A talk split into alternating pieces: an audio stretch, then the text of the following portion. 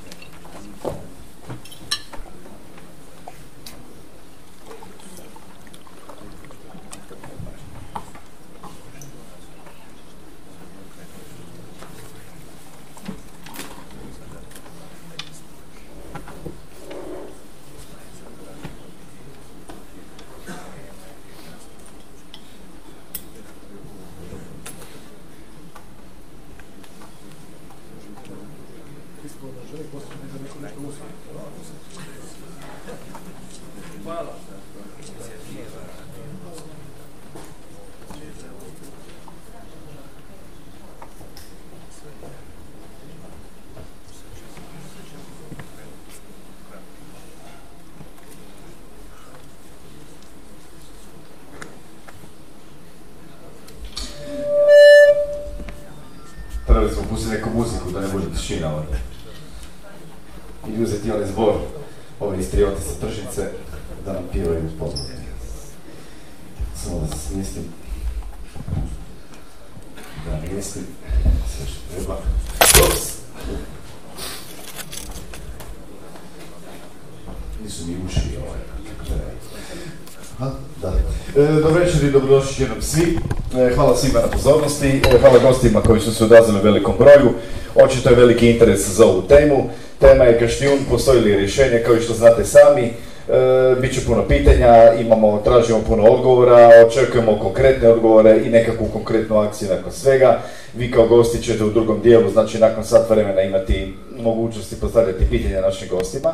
Iz grada Pule ja se zahvaljujem odmah još jednom što su doveli i stručnjake iz raznih e, segmenata. Mislim da je tu e, gospodin iz Herkulane, imamo tu pročelnike, imamo još nekako tako da u drugom dijelu pretpostavljam da ćemo moći dobiti neke odgovore na konkretna pitanja.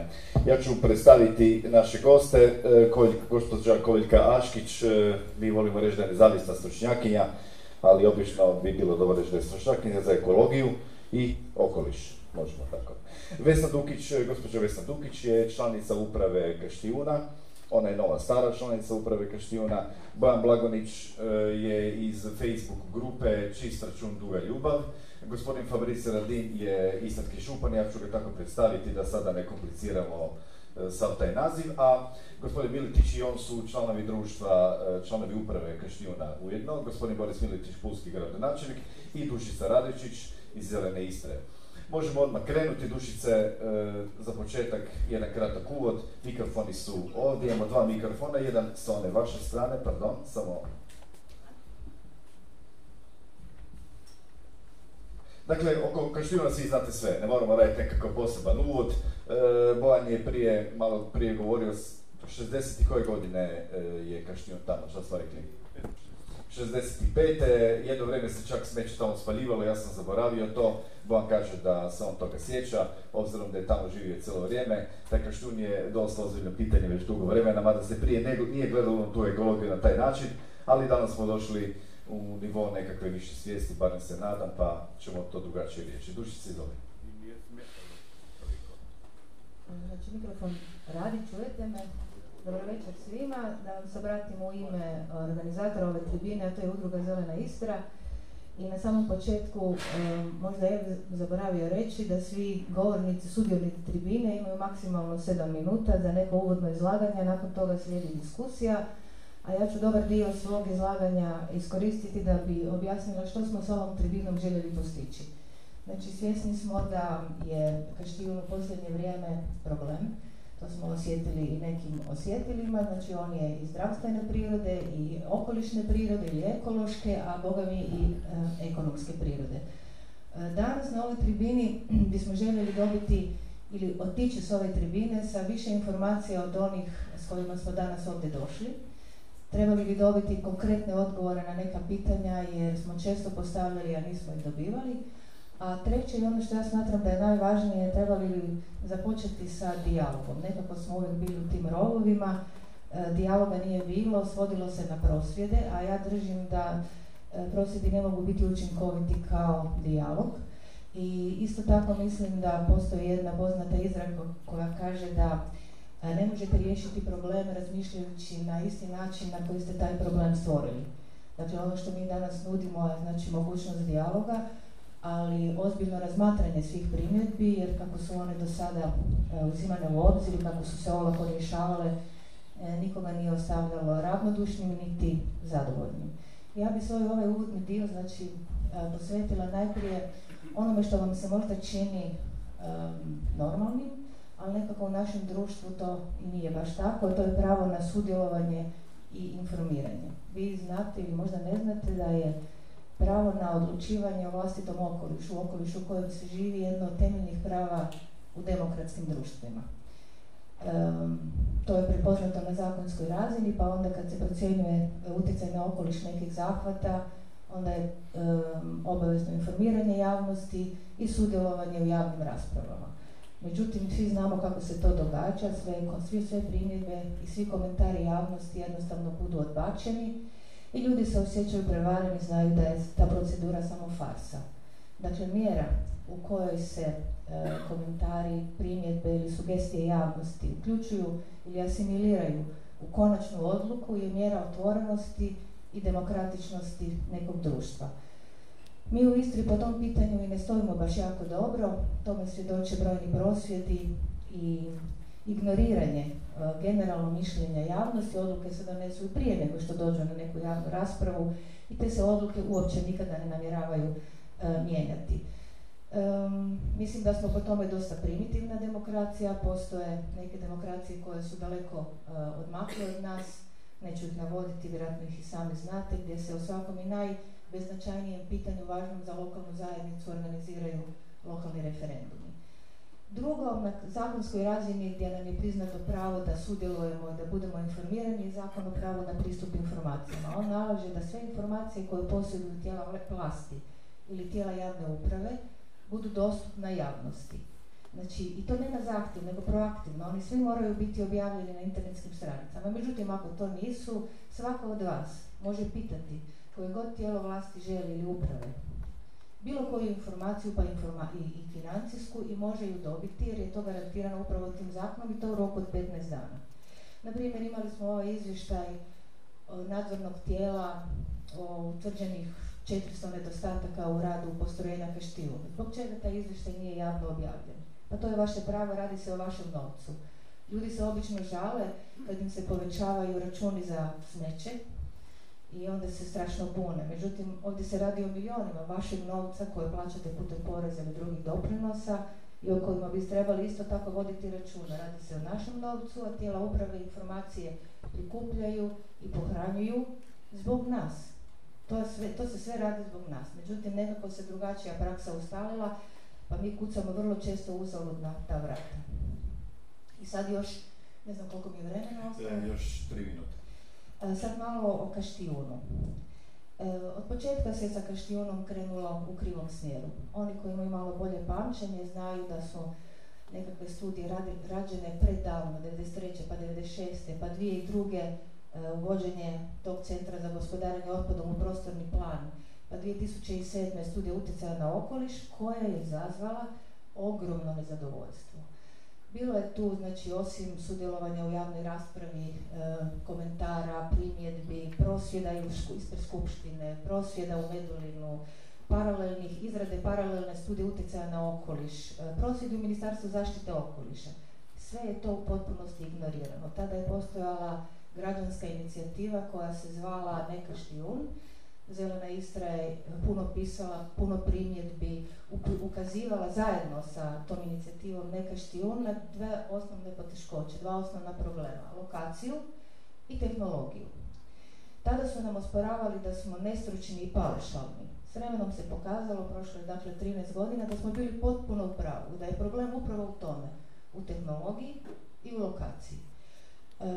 Danas, kada se nadam da ćemo u budućnosti postići malo veću razinu transparentnosti i nekakav dijalog, nadam se da će se uzeti u obzir da smo tada bili u pravu i da predstavljamo znači onu perspektivu koja je falila od početka, a to je perspektiva zainteresirane lokalne javnosti.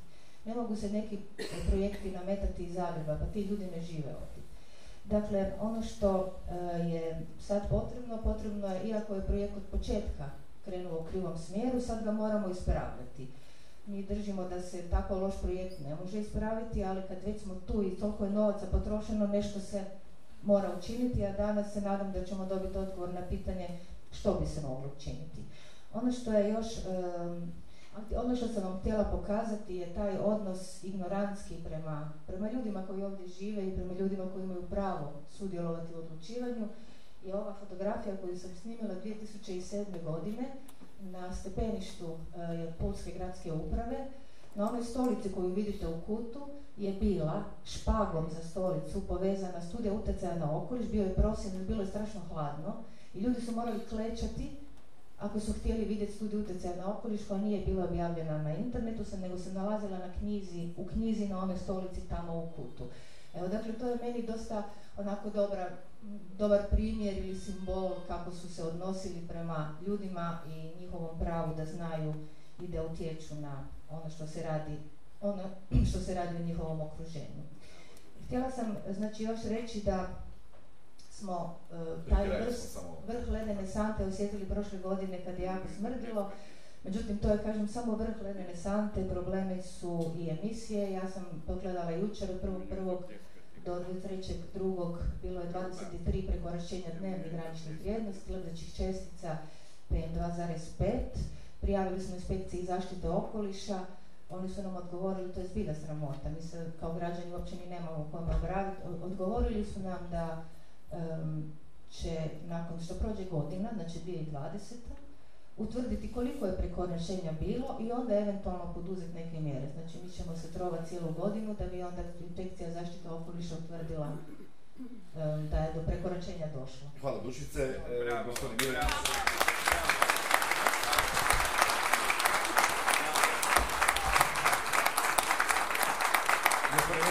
hvala još jednom.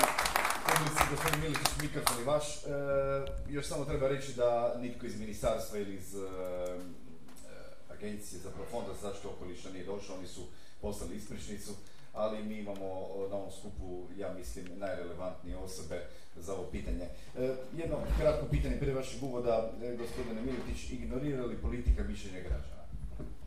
Apsolutno ne, dakle, što se tiče samoga otpada, čovjek stvara otpad. Kako raste životni standard, tog otpada je nažalost sve više. Koliko pogledamo stotinja godina unatrag otpada je bilo puno, puno manje. S jedne strane stvaraju ga građani, s druge strane stvara ga gospodarstvo. Ono što je kod nas posebno specifično, u velikoj mjeri na količine otpada utječe jedna grana gospodarstva, to je dakle turizam. I iskreno mi je žao što nema predstavnika ministarstva iz razloga što e, cjelokupno gospodarenje otpadom u jednoj državi kao što je naša država, dakle bez samih e, normativnih akata, zakonskih okvira, de facto nije moguće provesti u cijelosti. Dakle, mi nažalost e, krug gospodarenja otpadom u Republici Hrvatskoj nemamo zaokružen. I to je naš veliki problem. Koliko pogledamo susjednu Italiju, Austriju, Njemačku, onda ćemo vidjeti da je taj sustav zaokružen. kod nas to nažalost nije slučaj. Međutim, e, ono na što sigurno svatko od nas može utjecati, na osob, to je upravo stvaranje tog otpada. Evo ovdje imamo na primjer plastične čaše. Sreća boca je staklena, vjerojatno može biti puno više korišteno nego što je to plastika. Navikli smo se iz konzumerizma kupovati dakle artikle malih količina i stvaramo jako puno otpada. Veliki problem u Europi danas tekstil koji raste po dakle velikim postocima u porastu otpada iz razloga što jednostavno je i ta roba puno dostupnija, dakle tekstilni proizvodi su puno dostupni, puno jeftiniji, manje kvalitetni i samim time prije završe na odlagalištu. Ono što također i nekakvi trendovi govore da, evo sad će lijepo doći proljeć, ja sam sigurno da će imati jako, jako puno glomaznog otpada koji će trebati obraditi, jer se obnavljaju apartmani, mijenja se namještaj, mijenjaju se dakle različiti predmeti u našim kućanstvima, a nekad tome baš tako i nije bio slučaj. Dakle, količine otpada koje nastaju, a stvaramo da se mi skupa, su značajno veće. Što je bilo prije? Prije smo imali jedan, ja bih rekao, jednostavan način prikupljanja otpada koji se sastoji u tome da su se kontejneri praznili, oni kamioni su to malo prilike sprešali i to je završavalo na odlagalištu. Ono odlagalište nekad je bila jedna ovoga udubina, ili možemo reći jedna velika škulja, a danas je jedno poprilično veliko brdo koje je izgrađeno upravo od smeća. Mi smo svi skupa svjesni da pristupanjem u Europsku uniju, koje nosi određene svoje prednosti, ali ima i određene normative i zahtjeve, smo se obvezali kao država, ako se ne varamo u prvom popisu do 31. prosinca 2018. godine, zatvoriti sva postojeća komunalna odlagališta otpada u Republici Hrvatskoj. Danas smo 2020. i činjenica je da velika većina e, područja Republike Hrvatske to nije učinila. Dakle, jedine dvije županije ili dvije regije koje su išle korak naprijed u smislu zadovoljanja, zadovoljenja tih direktiva je Primorsko-Goranska županija i Istarska županija. Dakle, mi smo preuzeli određene obveze koje kažu da više na stari način odlagati otpad ne možemo i ne smijemo. Da to jednostavno moramo mijenjati. Krenuli smo normalno sa edukacijom od naših najmlađih u dječjim ustanovama, školama, prema građanima, svima, u smislu pokušamo normalno čim više moguće utjecati na smanjenje kreacije otpada, ali kad se taj otpad dogodi, pokušajmo ga onoj primarnoj selekciji odvajati. I zato smo krenuli sa selektivnim prikupljanjem otpada kako bi upravo tog miješanog komunalnog otpada bilo čim manje. Dakle, ideja o, o samoj tehnologiji, gledajte, tu se uvijek može raspravljati, interes je jako puno, svatko nudi svoje, misli da je najbolje, tu ima različitih interesa, međutim, e, postoje i zakoni kojih se mi moramo svi skupa pridržavati. Zakoni koji su rekli da u Republici Hrvatskoj je, dakle, maksimalno jedan centar po županiji, a da više županije mogu koristiti isti centar. To je moguće, ali više od jednog centra u jednoj županiji dakle, nije moguće.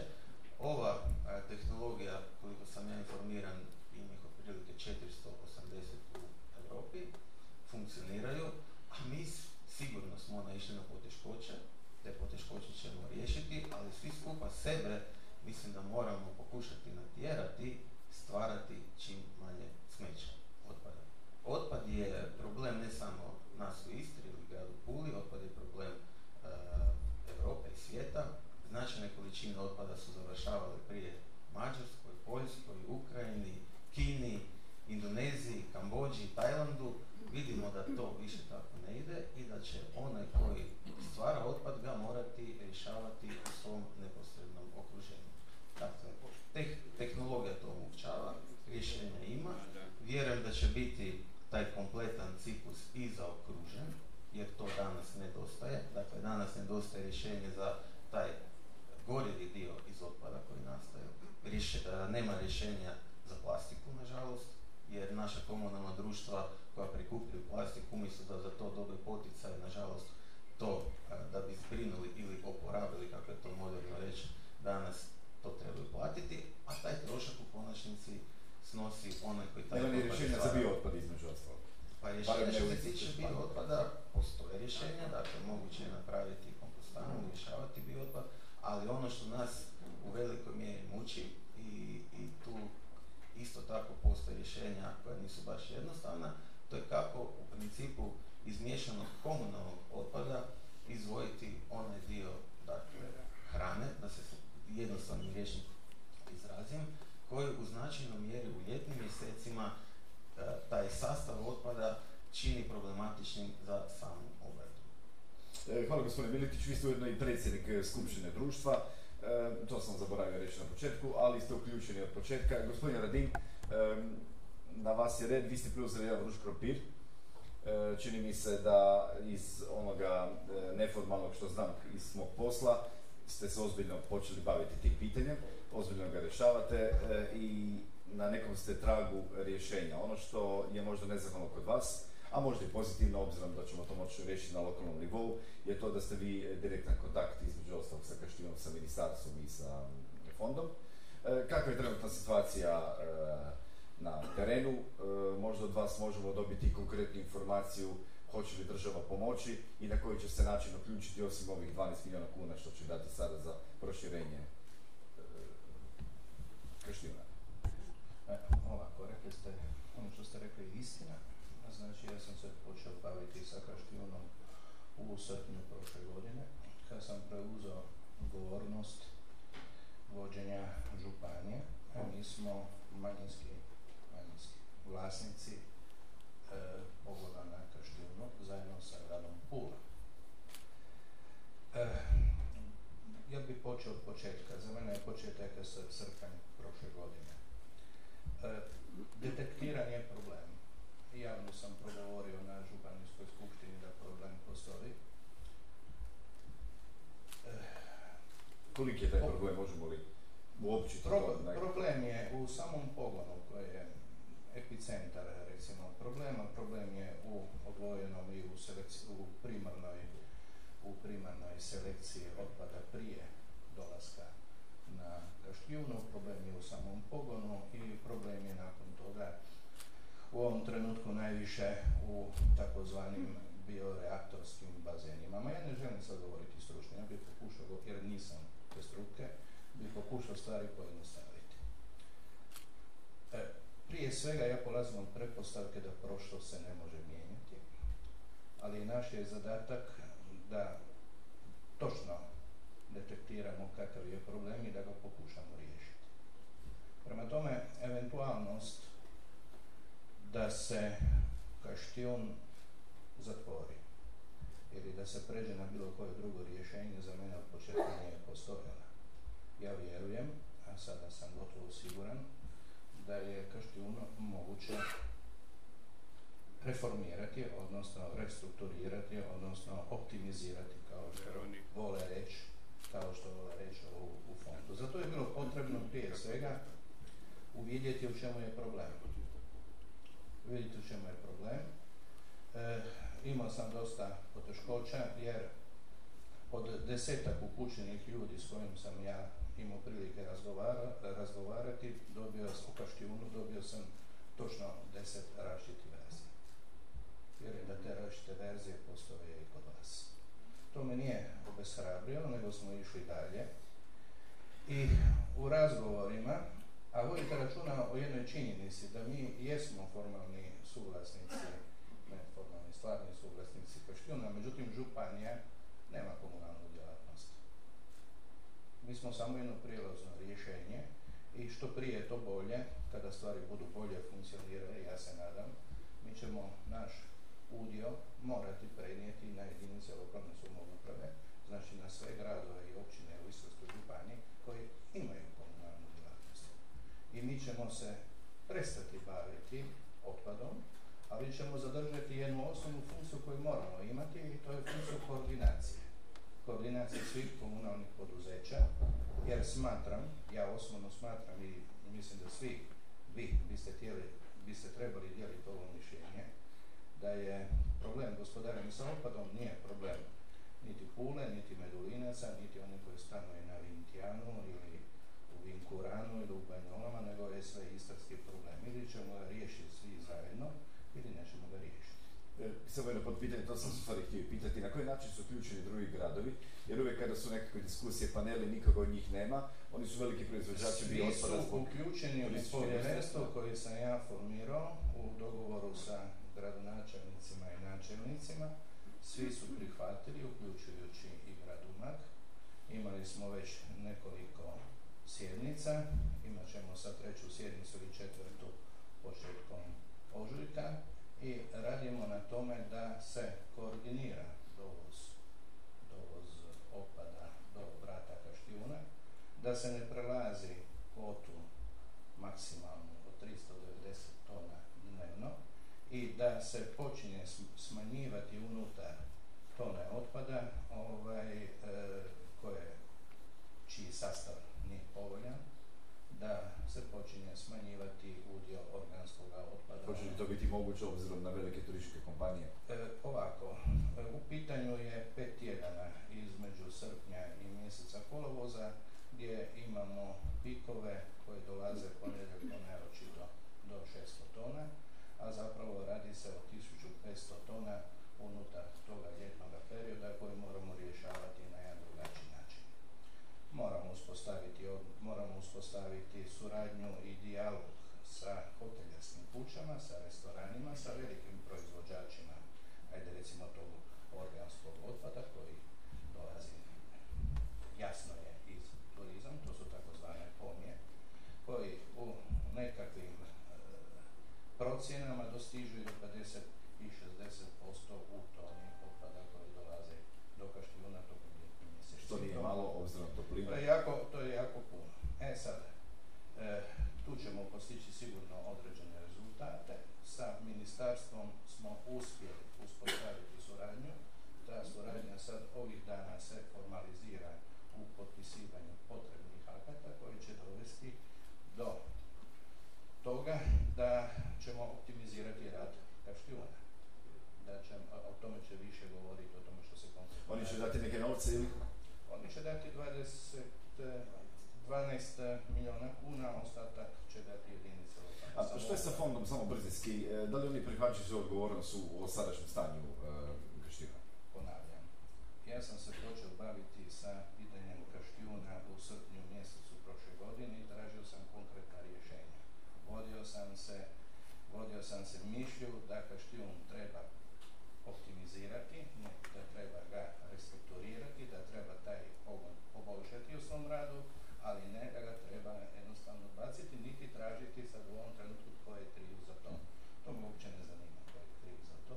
Ono što me zanima je poboljšati rad Kaštijuna i uspostaviti kakav takav funkcionirajući, funkcionirajući e, ciklus gospodarenja sa Nakon toga, nakon toga imamo pitanje, imamo pitanje sanacije bioreaktorskih bazena, o tome će više govoriti Vesna Dukić.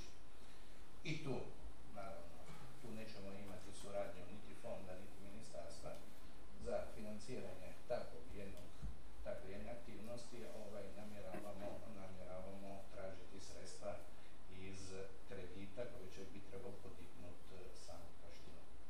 Znači, išli smo na, išli smo na poboljšanje, išli, smo, išli smo na poboljšanje performansi ovoga pogona na Krštinu i u pokušaju rješavanja cjelokupnog ciklusa. To je bio zadatak. Rezultati će biti tu uskoro. Radovi bi trebali početi što prije. I mislim da smo u tome uspjeli. Mi ne, nismo došli tu bez nekakvih aktivnosti i bez nekakvih rezultata. E sad, da li ćemo u tome uspjeti e, ili ne, to ćemo vidjeti narednih mjeseci. Zahvaljujem gospodin Radin. E, gospodin Blagonić, vi ste e, predstavnik svih ovih ljudi ovdje čini mi se večeras, osim stručnih naravno koji su došli u ime grada ili u ime onih svojih djelatnosti. E, prvi ste na udaru, e, skoro pa da imate i kuću negdje, vi ste na jednoj uzvisini koja ima direktan pogled na Kaštijun i vi ste na neki način svjedok svega onoga što se dešava posljednjih godina. Stanujete na mjestu koje je na udaru svih mogućih mirisa i manifestacija koje Kaštijun ispunjava. Upravo tako, da. Evo, ja bih nekako prezentirao tu našu grupu mještana e, iz zapravo Facebook grupu Čist zrak, duga ljubav.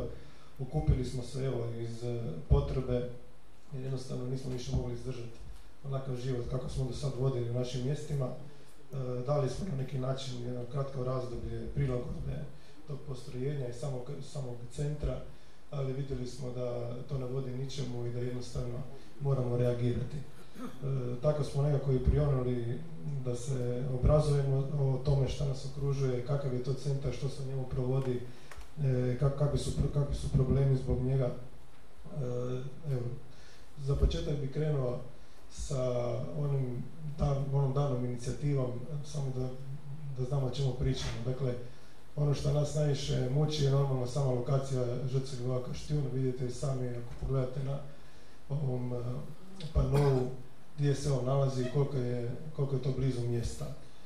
bi se ti si počeo malo samo povijesti, povijesti Kaštijuna. Dakle, na Kaštijunu se otpad počeo dovoziti 64. godine. To je sad čitam iz studija utjecaja na okoliš na Kaštijunu. Pa onda kaže tokom 67. i 68. godine otpad se pali, odlagalište stalno gori. Do 1980. godine postojeća depresija, tamo je bila depresija, je popunjena i nakon toga se počinje sa postepenim uređenjem i popunjavanjem u slojevima. Ovo vam čitam čisto da shvatite, e, to, to, to paljenje koje se dešavalo 67. 68. se normalno nastavilo svih onih e, budućih godina i 80-ih, ponekad i 90-ih, a bili smo svjedoci prije par godina, isto tako je goriva. Dakle, da shvatite da mi zapravo u tim mjestima živimo pored tog škovacona jako dugo i da je nama škovaca preko glave. Dakle, to je razlog zašto ovaj, smo se pobunili zbog takvog centra, znali smo šta nam se sprema. E, sami podaci, sami, sama veličina tog centra dovoljno govori da će on uvijek nešto emitirati. Nekad jače, nekad slabije, ali ono što mi volimo reći, on je onečišćivač u našem okolišu, u našem, našem dvorištu, nemoguće da iz njega e, nešto ne bude emitirano. Dakle, govorimo o ukupnom zahvatu od 35 hektara, za sada je u nekakvoj svrsi 16 hektara imamo e, taj bio, bio, bio reaktor dakle, na koji se odlaže e, metanogena frakcija, imamo samo postrojenje, dakle nešto će se sa njega nažalost uvijek emitirati. Kada govorimo o studiji utjecaja na okoliš, dakle ona je tada kada nam je bila prezentirana, to je ova upravo koja je bila vezana, pokazala je dušica za tu stolicu. Dakle, kad nju gledamo, u njoj se sve jako lijepo pisalo. Dakle, da će, da će se smrad širiti u maksimalnoj mjeri tokom ljetnih mjeseci do 200 metara od Kaštijuna E, isto tako, evo čitam, citirat ću sada u studiju, kaže u navedenom dokumentu kao zaključno navodi se da je Kaštijun isprofiliran sa svojim prednostima i nedostacima kao najpovoljniji, a za lokacije Plovanije i Sarancani koji jedine potencijalno mogu zamijeniti postojeću lokaciju, potrebno su znatno veća ulaganja, ali i dugotrajnije uspostavljanje dobrih odnosa s javnošću. Dakle, ne možemo se oteti dojmu da je Kaštijun odabran upravo zbog toga jer su tamo školace, jer su ljudi na neki način navikli živjeti, nažalost tu staje, staje otpad, išlo se linijom manjeg otpora. Nikakva ozbiljna studija tu nije rađena. Ovo je jedna tablica iz te studije utjecaja na okoliš, ovdje vidite, nažalost sitne, ali tu je tih 12 lokacija koje je, koje je bilo obrađeno tom, tom studijom, jednom od studija. Dakle, prvo mjesto za Kaštijun sa šest bodova, jer je, one su, sve te lokacije su bodovane. Dakle, bodova, bodovi su se skupljeni u odnosu na udaljenost od lokacije priključka visoke, visokog napona, dostupnost prekrinog materijala, e, da li je potrebna e, dodatna zaštita na lokaciji, blizina pule i e, potrebno izgraditi prometnice. Dakle,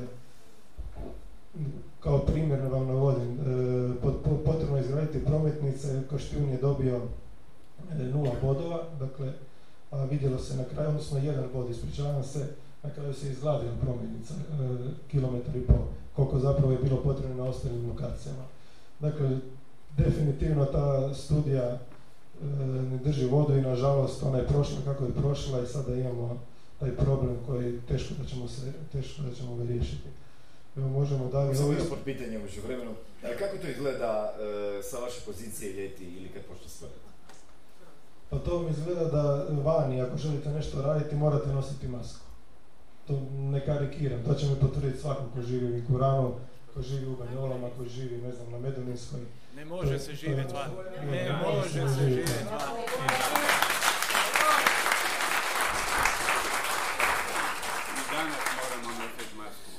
Dobro. Nastavit ću ovdje isto tako i studiju, i studiju utjecaja na okoliš.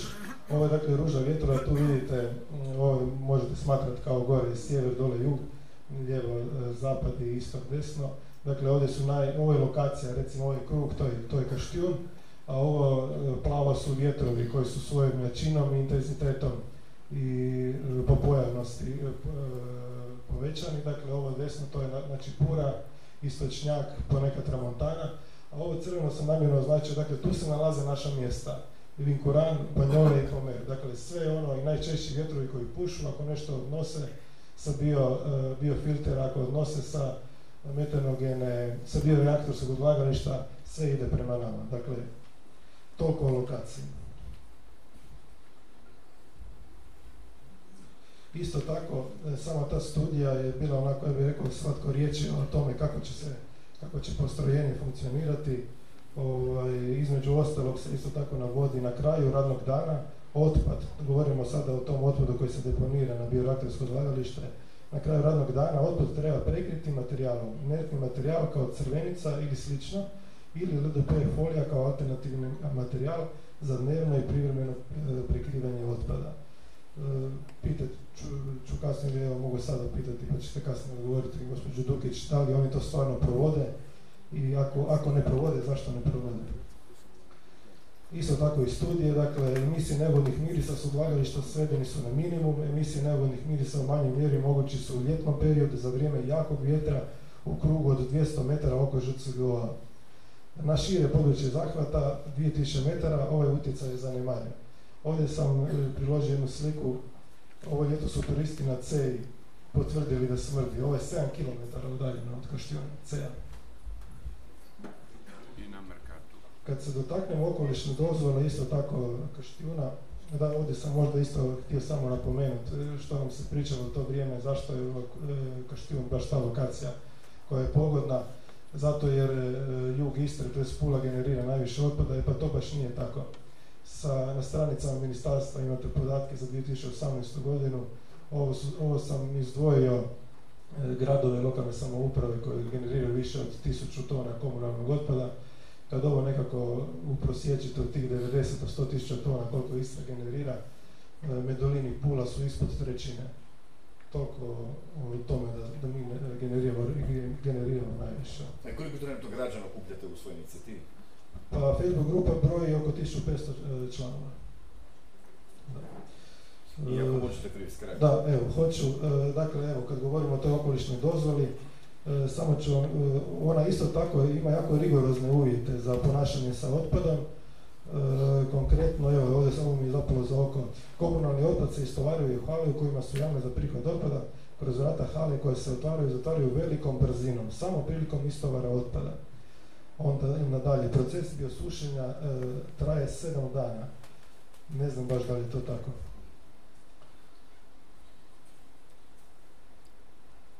Ok, isto tako prekrivanje obavezno inertnim materijalom e, otpada koji se odlaže na površinu. Dobro, možemo pustiti ostatak e, pitanja za kasnije da sad pređu na, na odgovore gospođe Dukić za njeno izlaganje.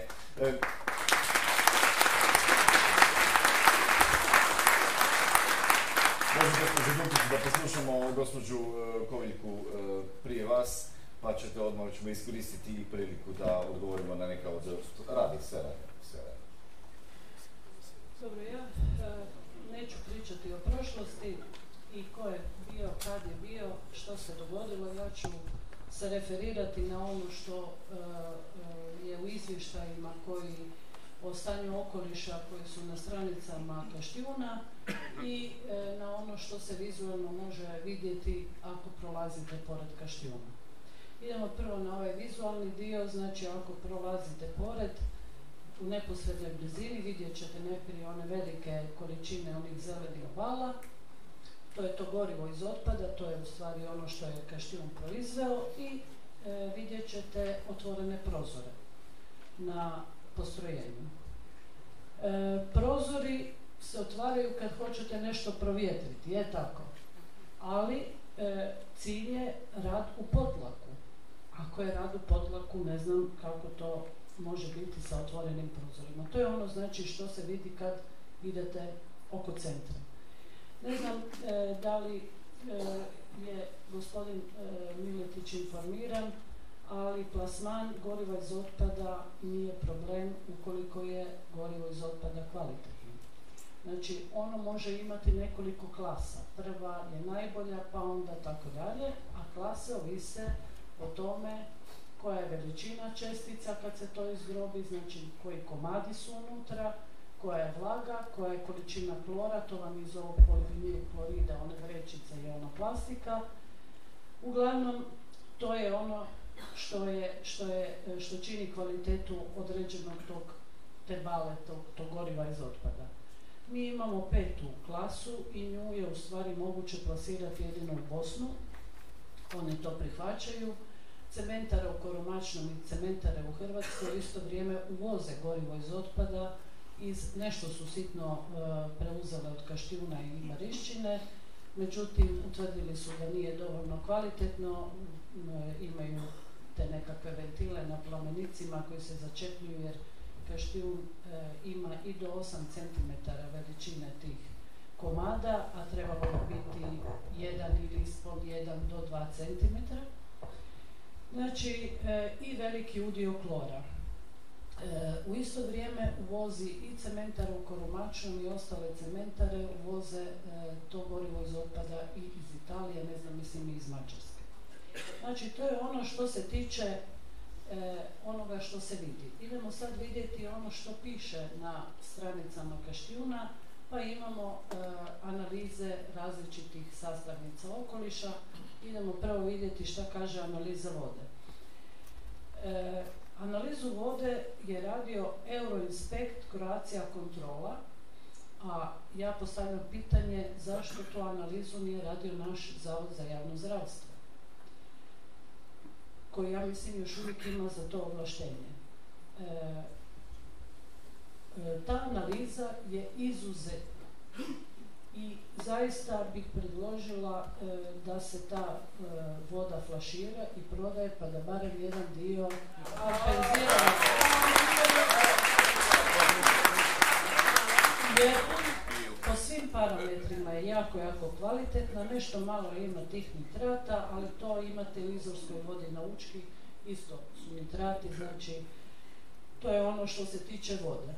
Što se tiče tla, e tu malo imamo problem. Znači, tlo, e, analiza tla radio je hidrolab iz rijeke i uzimati su, e, uzimani su uzorci e, na udaljenosti od 500 metara i od 1000 metara od Kaštijuna. Tamo su koordinate, ja nisam išla gledati sa aparatom koja bi to točno mjesta bila, ali su to je uglavnom površinski dio 20-30 e, cm znači e, ispod površine i sad imamo, to su uglavnom analizirani teški metali. Teški metali moram reći, znači oni se akumuliraju u organizmu, mutageni su i kancerogeni. E, napominjem, na 500 metara su uzimani uzorci i na 1000 metara. To u krugu nekakvom koncentričnom ili... Ne znam, točno ima nekoliko pozicija sa kojih je uzimano, znači tu su vam različiti kadmi, krom, bakar, živa, nikal, olovo i cink. Na 500 metara još su rezultati dosta dobri. Međutim, što je logično, jer kad čestice lete, one ne padnu odmah, nego treba neko vrijeme da se istalože. Sad znači mi nemamo što se događa nakon 2 km ili kilometar i pol, imamo na kilometar. E kad dođemo do kilometra, tu imamo problem. Konkretno bakar bakar možemo reći mi imamo crvenu zemlju, imamo malo povišene vrijednosti, ali na 500 metara taj bakar iznosi 60 nečega, a na 1000 metara 4957. 60 je maksimum. 4957. 60 je maksimum. Krom imamo na 1000 metara, e, na 1000 metara udaljenosti 68 do 40 je dozvoljeno. Olovo, koje je jako e, kancerogeno, mutageno, znači taloži se u organizmu, e, dozvoljeno je do 50, imamo 829. Cink na 1000 metara imamo 189, dozvoljeno je do 60. Zašto je bitna dubina sa koje se uzima? Zato što mi imamo sedimentna tla i ona se ispiru. To nisu glinena tla pa da će se to zadržati u samoj e, e, strukturi tla.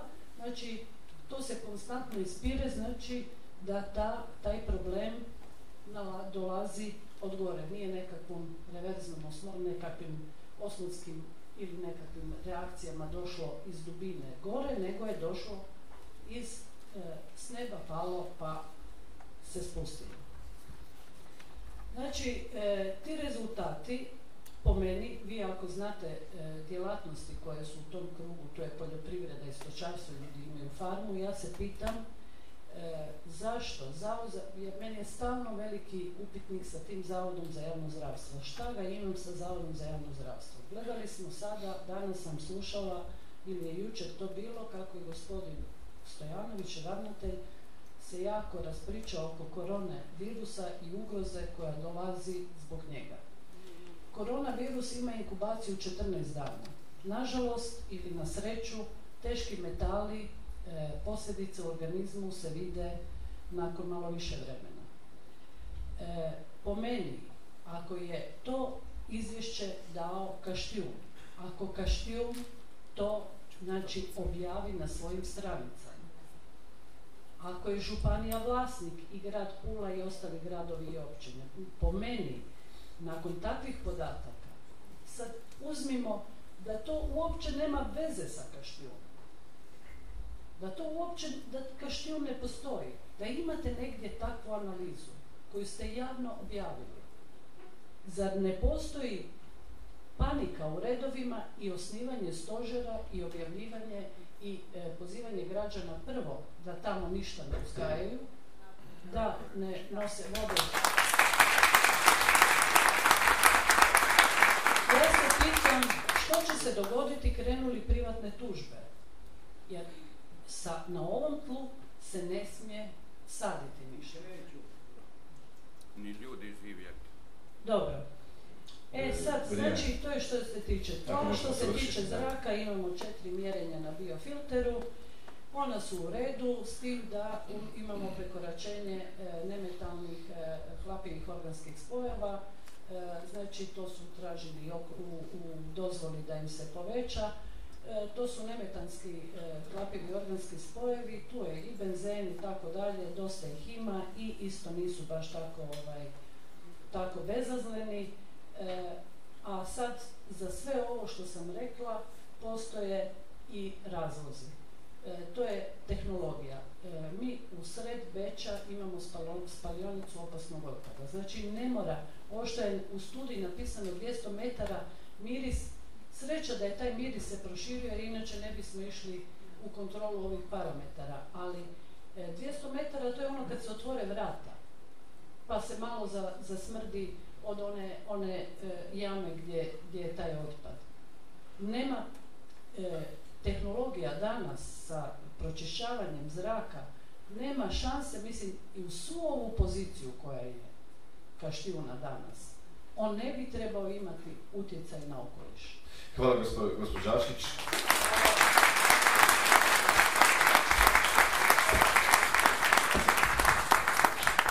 Gospođo Dukić, vi imate u stvari e, najtrusniju poziciju e, u ovom trenutku. Vi ste e, nova šefica Kaštijuna, možemo to tako slobodno jednostavnije reći. Pred vama je velika investicija od 32 milijuna kuna. E, možda bi bilo dobro da nam kažete zašto je potrebna tolika investicija. Unutar te investicije će biti i ona drobilica koja je izgorjela u Metisu. E, možda će se na taj način rješavati i krupni otpad. E, u jednom gostovanju kod mene na radiju govorili ste da nećete primati veće količine. Sada ova nova, novi plan, nova pozicija je da će se do ljeta pripremiti kaštijun da se mogu primati veće količine, pa da nam malo razjasnite kakva je trenutna situacija i odgovorite na neka od ovih pitanja kao što se pojavilo ovdje, recimo zašto je peta klasa otpada i zašto nije Zavod za javno zdravstvo sudjelovao u svemu tome. A to možemo i gosta pitati čini misle i Hvala lijepa, dobro večer svima. Ja ću pokušati od negdje krenuti. Od ali početka. ne znam, stvarno ne znam. Uz toliko pitanja odakle, ali ja se nadam da to neće biti onda 7 minuta, nego još i odgovori na pitanja. Sedam i pol. Da, sedam i pol. E, ono što bih htjela, ovdje sam si ja zapisala nekakve kolegice Aškić pitanja, to ću malo kasnije. Htjela bi najprije pojasniti e, onih 32 milijuna, odnosno što se dešava. Moram se vratiti ja malo, pošto se župan vratio ovo ljeto. E, činjenica je da je ovo ljeto dočekano, e, cijela istraga je dočekala nespremno. Mi smo na centar Dobro da dobivali nije pao snijeg. Da je daleko snijeg, veće... ni službe bili nesretni. Ne, mi smo imali izuzetno puno turista, dobivali smo puno veće količine nego količine za koje je postrojenje projektirano. E, mi smo, kada smo projektirali prvo postrojenje i kad se radila dokumentacija za postrojenje, imali određene količine kojima smo raspolagali, koje smo dobili od komunalaca, mogu ih tako zvati, da ne govorim javni isporučitelji usluge, jer svi znamo o kome se radi. Te količine su daleko premašivale ove godine ono što se dešavalo i ljeto prije toga i to su jednostavno količine otpada, a naročito sastav otpada koje postrojenje ovako kako je projektirano ne može probaviti, mogu to tako reći jednostavno. Odnosno, e, ciklus koji je prije e, spominjan od sedam dana, jednostavno nije mogao trajati sedam dana, zato što Kaštijun ima 12 bokseva od 195, u koje stane 195 tona otpada, a ako jedan ponedjeljak dođe 650 tona, onda se vrlo jednostavno da izračunati da otpad ne može stajati unutra 6 ni 7 dana, što znači da je otpad koji nije dovoljno osušen trebao biti vađen van da se ciklus može završiti. To je prvo pitanje koje smo postavili, koje je trebalo riješiti, na koji način će se riješiti neugodni mirisi, jer neugodni mirisi su posljedica nerazgrađenog otpada. Da bi se to riješilo, e, nekako smo svoje e, uzroke grupirali u tri grupe. Jedna je da je potrebno izuzetno e, usko koordinirati i dogovarati se sa komunalcima kako ćemo dočekati sljedeće ljeto i moramo se početi ponašati kao da smo jedan sustav. Kaštijun nije sustav za sebe, Kaštijun je samo nastavak onoga što se dešava u cijeloj Istarskoj županiji. Samo jedno pitanje imam, što nisu komunalci prošle godine zatvorili svoje e, otpade i već prošle godine trebali biti spremni za sve ovo što nas očekuje danas. Prošle godine su sva odlagališta bila pred zatvaranjem ili u zatvaranju, odlaganja, odlaganja nije bilo. I to je razlog zašto je na Kaštinu došlo toliko otpada. Da, razumijem, ali trebali su biti spremni u stvari uključiti se u sustav i disati kao jedan. To je, sad- To je najlakše reći, znate, sustav je malo, e, mi to volimo reći, sustav mora funkcionirati. Ali sustav ima jako puno elemenata i jo- jako puno karika, od toga da mi u Hrvatskoj nemamo riješenu bursu sekundarnih sirovina, da je e, prodaja sekundarnih sirovina vrlo nerentabilna, odnosno dešava se da mi sekundarne sirovine mora, mi, govorim kao sustav, moramo nekome platiti da ih zbrine, pošto je nelogično da mi nekome moramo platiti da uzme gorivo iz otpada. I to je ono što ja govorim, sustav treba profunkcionirati. Razlog je, e, odnosno posljedica toga je da se formirala radna grupa i vrlo intenzivno se radi da iznađemo rješenja za pojedine tokove otpada e, koji ne smiju doći na Kaštijun jer stvaraju velike probleme. Drugi dio priče je e, dogradnja postrojenja, to je još jedan dio ovo što ste spomenuli, od 32 milijuna kuna.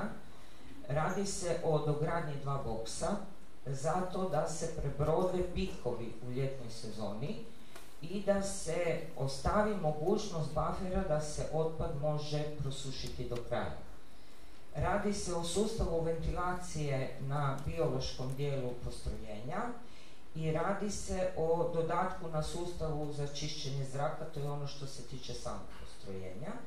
A što se tiče plohe za e, bioreaktorske plohe na koje se odlaže obrađeni otpad, tu smo vidjeli nužnost da e, zatvorimo plohu kompletno, da postavimo horizo- horizontalni sustav otplinjavanja i da plohu otplinimo i da plin skupimo i spalimo na baklji dok ne bude dovoljna količina za pogon generatora, jer kao što je nezavršeni otpad odlazio na bioreaktor, tako su se na bioreaktorskoj plohi počeli dešavati procesi i jednostavno počeo se razvijati plin prije nego što je to bilo predviđeno i mi taj dio sada moramo sanirati. Evo to je u vrlo kratkim Vi ste u stvari rečenicama. sada u poziciji da morate krenuti od eh, skoro od početka, mislim nije to baš pravi početak, sada već imate iskustva, imate jedan dio, dobar dio tehnologije, morat ćete to nadgraditi, ali eh, hoćete li vidjeti mogućnosti dalje onda sve raditi kako bi trebalo? Trebalo bi biti, mi ne možemo više, e, mi ne smijemo dozvoliti, mi, Istarska županija, ne smijemo dozvoliti da u ponedjeljak dođe 600 tona otpada na Kaštijun. Jer to Kaštijun preraditi ne može. Ali to će vam se dogoditi, vjerojatno. Neće se dogoditi jer vrlo se intenzivno radi na aktivnostima, vrlo smo blizu rješenja, sastajemo se svakih 15 dana, dogovaramo načine, tražimo rješenja. Opet kažem, iz e, otpada treba izdvojiti one tokove koji ne smiju dolaziti na obradu. E, što će biti sa ovim eh, dijelom koji se koristi za, kao gorivo? Hoće li on postati bolja klasa nakon ovoga E, ja bih se sada vratila na ovdje neka pitanja koja su Imamo pitanje postavljena. potlaka, E, ne znam odakle je podatak da je peta klasa otpada. Mi smo zadnjih e, osam mjeseci radili e, ispitivanje SRF-a po normi, uzorkovali smo ga po normi, radili smo ga po normi. Ono što mi imamo informaciju po, po nalazima, a dobit ćemo klasifikaciju uskoro, da je naš SRF između prve i treće kategorije. Ne znam odakle peta kategorija. E, vrijednosti su između 18 i 23 megađula. E, mi smo vozili flaf u cementaru Mhm. I imamo nalaz cementare po kojima naše SRF zadovoljava njihove kvalitete. u SRF koji ide, da, SRF koji ide u Koromačno je 2 puta 2 cm, ne znam zašto su se začepile cijevi od pojedinih komada po 5 cm, ali i 8 ne znam, jer SR flap koji ide u valu je 2 puta 2 cm jer je takav šreder. Ali ja bi voljela vidjeti taj nalaz, ja imam službeni nalaz e, od e, Holcima koji kaže da po svim parametrima mi njihove uvjete zadovoljavamo. To što kako, nemam ga E. Što je sa potlakom? E, samo I još radom, jedno. da. Da, da. E, potlak je dio procesa dok su vrata zatvorena, mora se isisati zrak iz postrojenja. Taj zrak se isisava iz postrojenja. Zbog toga što se vrata non stop otvaraju, jer non stop dolaze kamioni koji utovaruju otpad, normalno je da potlak ne može biti u onakvoj mjeri kakav bi trebao biti. Još jedan razlog, prije sam napomenula, kompletan sustav još jedan dodatni ventilacije na cijelom biološkom dijelu u, u ovom pro- programu što ćemo sada izgraditi. Htjela bi se vratiti samo sekundu jer tu mislim da treba razjasniti neke stvari. Euroinspektoracija kontrola je e, ovlašteni akreditirani laboratorij koji je dobio taj posao na natječaju, na javnom natječaju. Kaštijun je obveznik javne nabave, kako za laboratorije, tako i za onoga ko će koristiti SRF. Prema tome mi ne možemo sklapati ugovore s nekim ko se nije javio na javno nadmetanje. Mi ne možemo ugovoriti e, Holcim, Tuzlu, ne znam koga, ako se on nije javio na natječaj. Vrlo jednostavno. 32 milijuna kuna su ulaganja nova, e, imate starog, starog novog izvođača, ako sam to dobro shvatio, možda samo da pojasnite Da. ko će dograditi i preustrojiti postojeće postrojenje. E, biti će potpisan dodatak ugovoru sa izvođačem napraviti. obzirom da je on, Herhoff, je vlasnik tehnologije. Vrlo je teško e, u tehnološki proces uvlačiti trećeg izvođača. Najmanji su problem građevinski radovi i ostalo. Ali sam tehnološki dio procesa i povezivanje sa sustavom za upravljanje je najbolji da radi onaj čija je tehnologija. E, ova kvaliteta vode koju je gospođa Aškić prije spomenula, ja bih htjela samo napomenuti da je to nakon obrade u reverznoj osmozi. To je voda koja bi potencijalno trebala biti ispuštena u tlo. Međutim, niti jedan metar kubični vode na Kaštijunu nije ispušten u tlo. A kako ide Sva ta voda, voda 25% recirkulira. čini mi se od otpada e, je voda. Sva voda ide, mi vodu, kompletnu vodu na Kaštijunu pročišćavamo. Da li samo u SBR-u ili reverznom osmozom rezultati su ove analize i mi smo jako zadovoljni da je jako dobra jer ona nama služi za hlađenje, za pranje, za zaljevanje zelenih površina. Koristimo ih u tehnološkom procesu. I možda za kraj, pa da krenemo na sa E, pitanjem, samo da? bi jednu stvar htjela još samo spomenuti, ako mogu, to je Da, da, da. odgovor na pitanje, to ono 7,5 minuta. Analiza tla i teški metali, e, mi smo dali zadnju analizu tla. Prije nego se počeo graditi Kaštijun, e, rađena je analiza tla, to je bila obaveza izvođača prije početka gradnje da napravi analize. Mi ćemo i tu analizu staviti na web stranice pa se onda može uspoređivati. E, ovih 500 metara i 1000 metara je udaljenost, ne dubina. A što se tiče zraka, e, mi Rekli smo da je smo... udaljenost tolika da je dubina do 25 do 30 cm. Da. E, što se tiče zraka i nemetanskih volatilnih tvari, e, mi smo redovno radimo kao što nam je okolišnom dozvolom naređeno. Svi, sve, svi rezultati su javno objavljeni, svi rezultati su dostupni na našim stranicama, svi e, rezultati zadovoljavaju uredbu. Mi smo tražili samo usklađenje u izmjeni okolišne dozvole, usklađenje sa uredbom. Znači ono što je uredbom dozvoljeno, da nam se dozvoli da toliko bude prekoračeno. E, Ako hvala treba, objasnit ću zašto. E, Krenut ćemo sada sa ovim našim dodatnim pitanjima, nakon toga ćemo uključiti vas, imam duše se pa samo prije jedno pitanje. Dakle, postoje dva otvorena pitanja vezano uz Kaštijun i uz cijeli ovaj proces, pa gospodin Radin, ako možete vi ili gospodin Miletić odgovoriti. E, Komunicirate li dovoljno e, dobro i e, sa građanima, sa javnosti, namjeravate, namjeravate li to unaprijediti i hoće li se poduzeti nekakva vrsta civilnog nadzora za cijeli projekt? Sama činjenica da smo tu znači da želimo i dalje komunicirati. Definitivno večeras da. Drugo, smo i do sada koliko smo mogli, ali smo bili usredotočeni na aktivnosti otvaranja suradnje sa svim meritornim instancama o kojima smo uvisili prije svega sa ministarstvom i sa fondom. U tome smo uspjeli. Zato danas dolazimo pred vama sa konkretnim aktivnostima i planovima i programima koje ćemo poduzeti. Ne, ne dolazimo bez ičega. Ja se nadam da u tome ćemo uspjeti. Ja se nadam da ćete cijeniti naše napore. I ja se nadam da će ti napori uroditi plodom. Ne bih htio, ne bih htio da ovaj, polazimo od pretpostavke da je stvar nerješiva, da je stvar za odbaciti, da se tu ništa ne može napraviti. Ja sam uvjeren da se tu može što šta napraviti, da nam Kaštijun bolje funkcionira i da zaokružimo taj ciklus gospodarenja sa otpadom. To nam je jedina šansa. Alternative B ne postoji. Da, izbora nemamo. Je. Da. Imamo, imamo izvora, imamo financijskih sredstava, imamo suradnju. ne, izbora, izbora. Izbora, rekao, u ovom trenutku ja ih ne vidim. Ako ih vi imate, recite. Recite ih slobodno, ja ih ne vidim. Zatvori Srušiti Kaštijun. i zatvoriti, a nakon toga šta ćemo sa školacama. Gospodin dušice.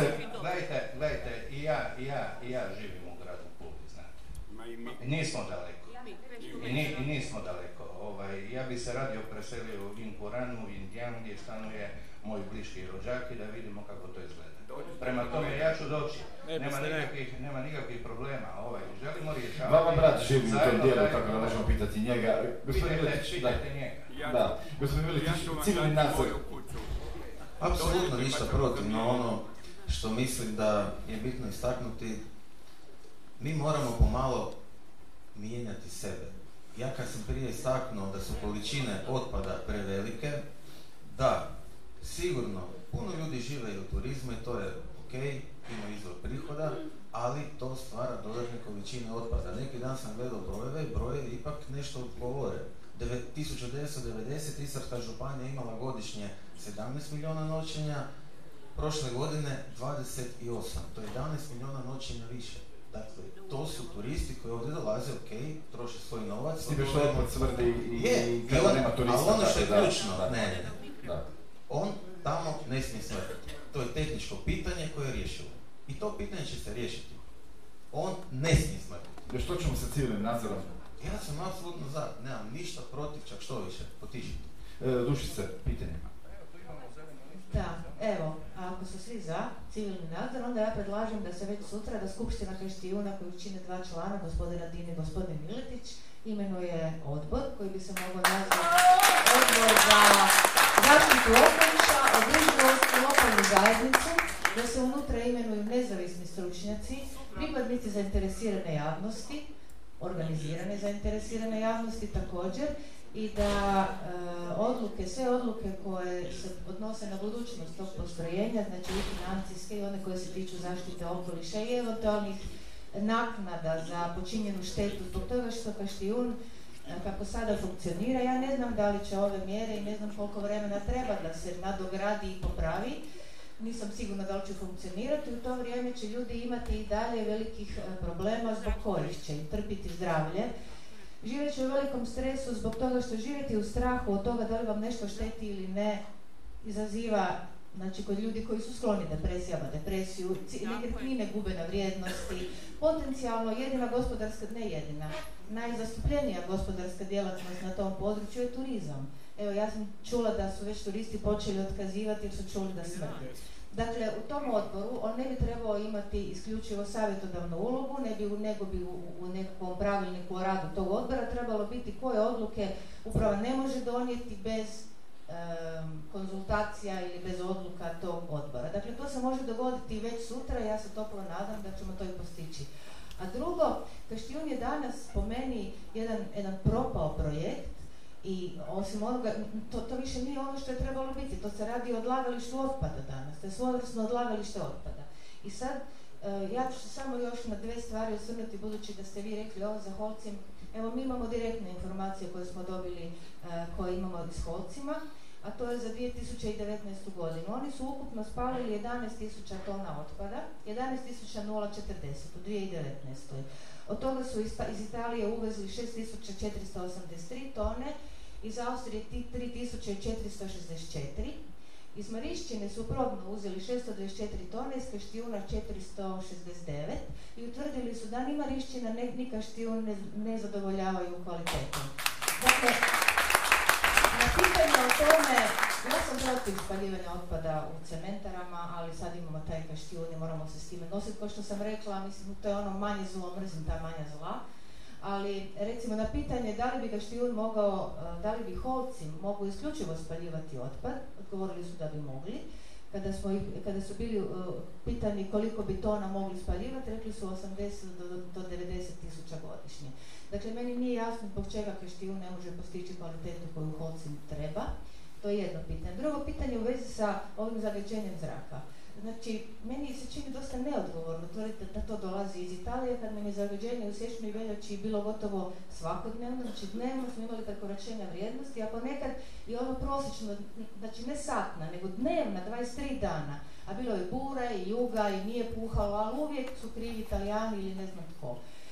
Ja bih samo htjela reći, bez nekakve potrebe eh, da stvaram nekakvu potrebu, preveliku paniku ili dramu ali medicinska je činjenica da lebdeće čestice, one najsitnije, PM2,5, izazivaju bolesti. Znači, bolesti koje najviše e, e, zahvaćaju ljude koji su već slabije zdravi, koji imaju astmu, koji imaju problema s disanjem, malu djecu, starije osobe, izazivaju znači kronične bolesti, iritacije, sluznica, oči, nos, grlo. Mislim, to je nešto što bi nas trebalo kao i kvaliteta tla ozbiljno zabrinuti. Pa dajmo analizirajmo te čestice, pa utvrdimo od kud dolaze, utvrdimo da li se nešto može. Princip predostrožnosti u ovim situacijama je jako važan. Nemojte uvijek problem je nečiji drugi i nije moj, nisam ga ja stvorio. Pa nek ga nisi stvorio, ali ajmo vidjeti od kud dolazi. Mislim, toliko onečišćenje zraka će nas sve dovesti do bolesti. E, možemo gospodina Radina, e, ima je odgovor, nakon toga koliko pa ćemo glasati Samo jedan trenutak. Ok. E, civilno, civilni, civilno povjerenstvo koje će nas pratiti u našim aktivnostima, ja osobno nemam ništa protiv. Međutim, apsolutno nemam ništa. Međutim, ne mogu jednu stvar shvatiti. Recite mi, molim nas, gledajte, se u oči.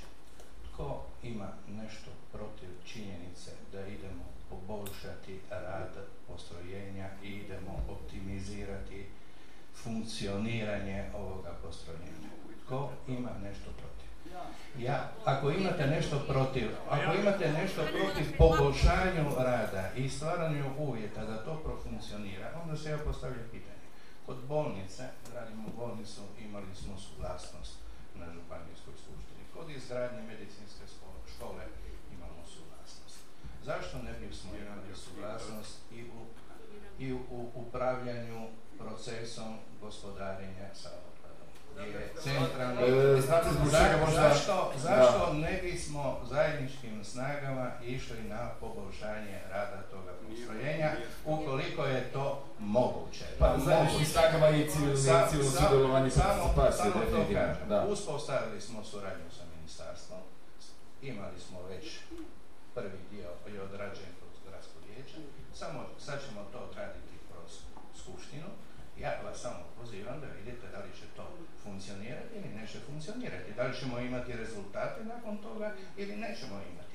Pa nemojte to, nemojte to misliti odmah ide. Idemo, i e, nemojte misliti da blokadom toga, ne znam kako to možete blokirati, jer sve se može blokirati. Može, može. Ajde. A da blokadom toga, blokadom optimizacije rada postrojenja ćemo riješiti problem. Nećemo riješiti problem, nego ćemo samo blokirati jedno postrojenje koji namjerava bolje raditi i ima za to uvjete, ništa drugo. Dobro, to ćemo sve u rujnu Prema- vidjeti kako će proći, Ne, tako da, da. Prema tome, prema tome ja pozdravljam suradnju sa Zelenom Iskrom i sa svima onima koji žele o tome surađivati i otvoreni smo za suradnju. Ali dajte da, da, da, da napravimo te aktivnosti koje će dovesti do, do određenih rezultata. Ako ne budu rezultati, onda imate pravo apsolutno nas baciti u kontejner. E, gospođo Žaškić, e, Dajte da i mi malo Evo ja sam govorimo. htjela samo reći Evo, samo držite, sad ću tebi, civilni nadzor, upravo zbog znamo stava kad gospođe Dukić. Ja ne vidim razlog zašto se ona brani. Problem postoji, znači treba ga priznati. Zašto, ako imamo loše rezultate e, i, ti- i, e, tih teških metala u tlu, zašto se pozivati, imamo i nultu analizu, pa mislim mogli ste je dati do sada, ali to je činjenica, to je činjenica. Isto tako, e, braniti se za e, natječaj, e, javni natječaj, ja se pitam, evo tu je gospodin Župan, e, imamo Zavod za javno zdravstvo Istarske županije, pa šta je skuplje e, uzeti uzorke Zavodu za javno zdravstvo nego nekome iz Zagreba koji treba doći četiri puta tu. Mislim, šta radi taj zavod ako je skuplji od, od e, firme iz Zagreba? E, treća stvar, e, isto tako za, evo vidjeli smo za kvalitetu goriva iz otpada.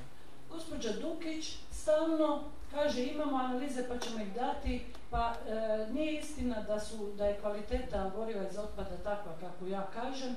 Mislim, stalno se postavlja kao mi i oni. Dajmo dajmo razgovarajmo, tu smo zato da bi razgovarali, ne da bi ja vas optuživala, ja mogu samo govoriti na temelju činjenica. A činjenice su takve kakve jesu. Ne moramo umanjivati niti uvećavati ono što, što e, pričamo. Ali još sam htjela reći, burza, kaže gospođa Dukić, burza selektivnog otpada. Da bi postojala burza treba biti sirovina. Sirovina nije ono što ste vi odvojili onim vrećicama žutim od plastike. Sirovina je kad vi to razvrstate, pa se plastika razdijeli na 5, 6, 7 frakcija, tek onda je to sirovina koja može ići na burzu otpada. Onako, u onoj žutoj vrećici koju vi date svu plastiku i, e, i onu bocu od ne znam domestosa i od mlijeka i od ne znam čega, to nije sirovina. To je još uvijek smeće dok se ne sortira. A mi u Istarskoj županiji uz svo dužno poštovanje sa svim odborima mi nismo planirali ni jednu sortirnicu osim nešto umag, ali to ne znam. Nemamo sortirnice. Da bi imali sirovinu moramo i sortirati ono što ljudi odvoje. Može li se gospođo Dukić premostiti to pitanje sortirnice sa Kaštinom sadašnjim zapravo sa e, unapređenjem postojećeg stanja ovim novim ulaganjima od 32 milijuna kuna. Jedno pitanje samo među vremenu je što je sa ovom drobilicom krupnog otpada. Hoće li se to raditi vani, da li će to biti zatvoreno, hoće li se stvarati nova prašina? I možda gospodin Radin za vas još dodatno, jeste li razmišljali o dodatnim jednim stanicama e, za kvalitetu zraka i onoga što se događa. Mislim, imamo dvije mjerne stanice na području grada Pule, ali ne mjere iste parametre koje mjere i, i ona oko Kaština. E, ja ću samo od početka da ne zaboravim pojedina pitanja jer sam dobila još nekakve pitanja u međuvremenu. E, ja stvarno ne bih htjela da me se krivo shvati. Ja sam samo rekla da ja imam dokument Holcima u kojem njihov laboratorij kaže da naš SRF zadovoljava njihove potrebe. Ja stvarno ne želim tu polemizirati. Dobro, postoji još jedan dokument, čini mi se. Postoji dokument, ja ga nemam, ja imam onaj koji imam. Možete li ga dušice proslijediti, gospođo? Prema našoj okolišnoj dozvoli, obaveza mjerenja kvalitete tla ne postoji. Nakon zadnjeg skupa u Meduljinu, mi smo tražili da se napravi još jedna analiza tla. Mi inače analizu tla uopće nemamo obavezu raditi. To smo napravili, mi dobro. Nećemo. Što se tiče sortirnice, sortirnica nema veze sa kaštinom. E, primarno izdvajanje sirovine iz otpada je stvar javnog isporučitelja usluge i oni trebaju odvajati otpad, a sortirnicu neće sigurno se postaviti na kaštijun. Što se drobilice tiče, drobilica je planirana pokretna i vidjet ćemo kada se napravi fizibility studija, mi smo sada samo osigurali mogućnost dobivanja kreditnih sredstava kako bi eventualno dobili poticaj od fonda. to je jedini razlog. E, još jednu stvar, moram reći, oprostite, trebam još dvije minute. Što se tiče e, prašine i svojstava prašine, i mi smo radi ljudi koji rade u postrojenju napravili analizu prašine u MBO postrojenju na sva opasna svojstva. Od e, da li je eksplozivno, oksidirajuće, zapaljivo, nadražujuće, infektivno, kancerogeno, mutageno, sve moguće parametre. Imamo nalaz službeni ovlaštenog laboratorija da prašina koja se nalazi u kaštijunu nije opasna za zdravlje ljudi. E, ovo je, govorimo prašini. Govorimo o akreditiranom laboratoriju. Ako neko sumnja u nalaze akreditiranog laboratorija, onda postoji... Možemo samo sada prije što stavimo sa gospodinom Blagovićem, odgovor gospodina Miletića, hoće li se postojeće mjerne stanice u gradu Puli naprijediti? Apsolutno da, dakle mi razmatramo još nekoliko lokacija gdje bi mogli postaviti te mjerne stanice, imamo i određene ponude za te mjerne uređaje koje doduše nisu toliko jeftini, ali i to ćemo nabaviti. Ali kad pogledamo e, danas iz e, podataka koji su dostupni putem interneta, mislim da bi bilo dobro da svi imaju mjerne stanice u svojim gradovima. Dakle, danas pogledom na kartu Istre govorimo o Puli, govorimo o Višnjanu, govorimo o području Labina i to je to u cijeloj Istri. Mi ćemo ih još u gradu Puli postaviti. Gospodin Blagonić, onda ćemo na publiku, tako mi dajte još malo vremena. Da, evo, požurit ću. E, nažalost, mislim da smo ugasili projektor, ali e, jako me zanima i to je, mislim, jako bitna stvar. E, što je sa onim količinama otpada koje se deponiraju u sklopu centra, pored starog kaštijuna. Dakle, mislim da je to nekakav neočekivani otpad, ako nam to može gospođa Dukić objasniti o čemu se tu radi, to su velike količine na plohi koja nije vodonepropusna, po okolišnoj dozvoli mislim da to ne drži vodu. Druga stvar je, pitam se ovako slušajući ove podatke o analizi tla i samih čestica u zraku, da li će netko ovdje reagirati, što od politike, što od Zavoda za javno zdravstvo, da li će se ići konačno u mjerenje e, kemijskog sadržaja tih čestica, da li će se to napraviti, ne samo čestica u zraku, nego i samog tla. Dakle, mi uporno pričamo, pričali smo još u Medulinu o tome, pričamo svih ovih mjeseci, ali nikome to nije obaveza, pa to niko ne radi, ali mislim da je to obaveza za naše zdravlje. To moramo napraviti, morate to napraviti. I treća stvar, i treća stvar, um, zato sam malo potrošio više vremena o samoj lokaciji Kaštijun, zašto smo se uporno protivimo toj lokaciji, a to je ono što nam prijeti, ja bih rekao, uh, to je uh, sušiona za obradu fekalnog mulja koji će nastajati na obranom centru kod monokarbone. Da li se i dalje ide s time, da li se i dalje gura sve šporko na Kaštijun. Evo, samo toliko. To su ti za nove. Evo, možda vezano za ovaj otpad koji je onako, ne, po, koliko mi oni nepropisno. E, Radi se o željezu u kojem dijelu e, izvođač nije zadovoljio uvjete i Mikrofon. određeni su penali za nezadovoljavanje uvjeta. Mi smo čekali Mikrofon. kraj performance testa, odnosno sad završetak ugovora i mi ćemo taj otpad sada riješiti jer to nam je bio, to smo i u inspekcijskom nalogu napisali da nam je to dokazni materijal kako bi izvođač mogli naplatiti. Ne, Evo, vi taj ste- otpad vi ste ide časa lokacije. Znači, to je nešto privremeno deponirano ili šta je? Metalni otpad. E, odgovor gospodina Skanovića ćemo dobiti, onda ćemo preći na publiku, pa ćemo se onda vratiti kasnije e, za sušionu mulje. Isto, tko bi odgovorio za sušionu mulje, samo gospodin Stanović. E, tko će nam odgovoriti? Dakle, kao što sam prije rekao, i po pitanju zbrinjavanja otpadnih voda, mi više ne možemo po starom fekalne vode ispuštati u naše more, u naš Jadran bez obrade. Do jučer smo to mogli činiti.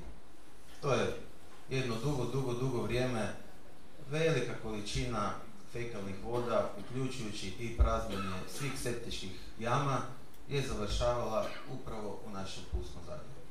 Bez ikakvog tretmana. Kako je izašlo van, tako je išlo u more. Međutim, i okolišne direktive, ovdje pričamo o zaštiti okoliša, govore u prilog tome da nije više moguće na taj način tretirati fekalne vode, da je naš Jadran poprilično zatvoreno i osjetljivo more i da prije ispuštanja fekalnih voda u dakle, more potrebno proći kroz tretman čišćenja. Za to je potrebno izraditi pročistač otpadnih voda. Jednako kao što je stari kaštijun rastao na smeću, izgradnjom ovoga centra se taj otpad najprije obrađuje, pa onda jedan dio tog otpada završava na samome deponiju. Normalno da kao grad moramo voditi računa i gdje ćemo sa tim muljem, ali ne samo grad Pula. Svi. Malo ko u Istri danas ima riješeno pitanje pročišćavanja otpadnih voda. Novi grad, Poreč grad i Rovinj grad, i mi ćemo ga izgraditi, Medulin je nešto napravio, međutim, svi skupa razmišljamo na koji način i mulj iz pročistača koji ima neku energetsku vrijednost je moguće oporabiti.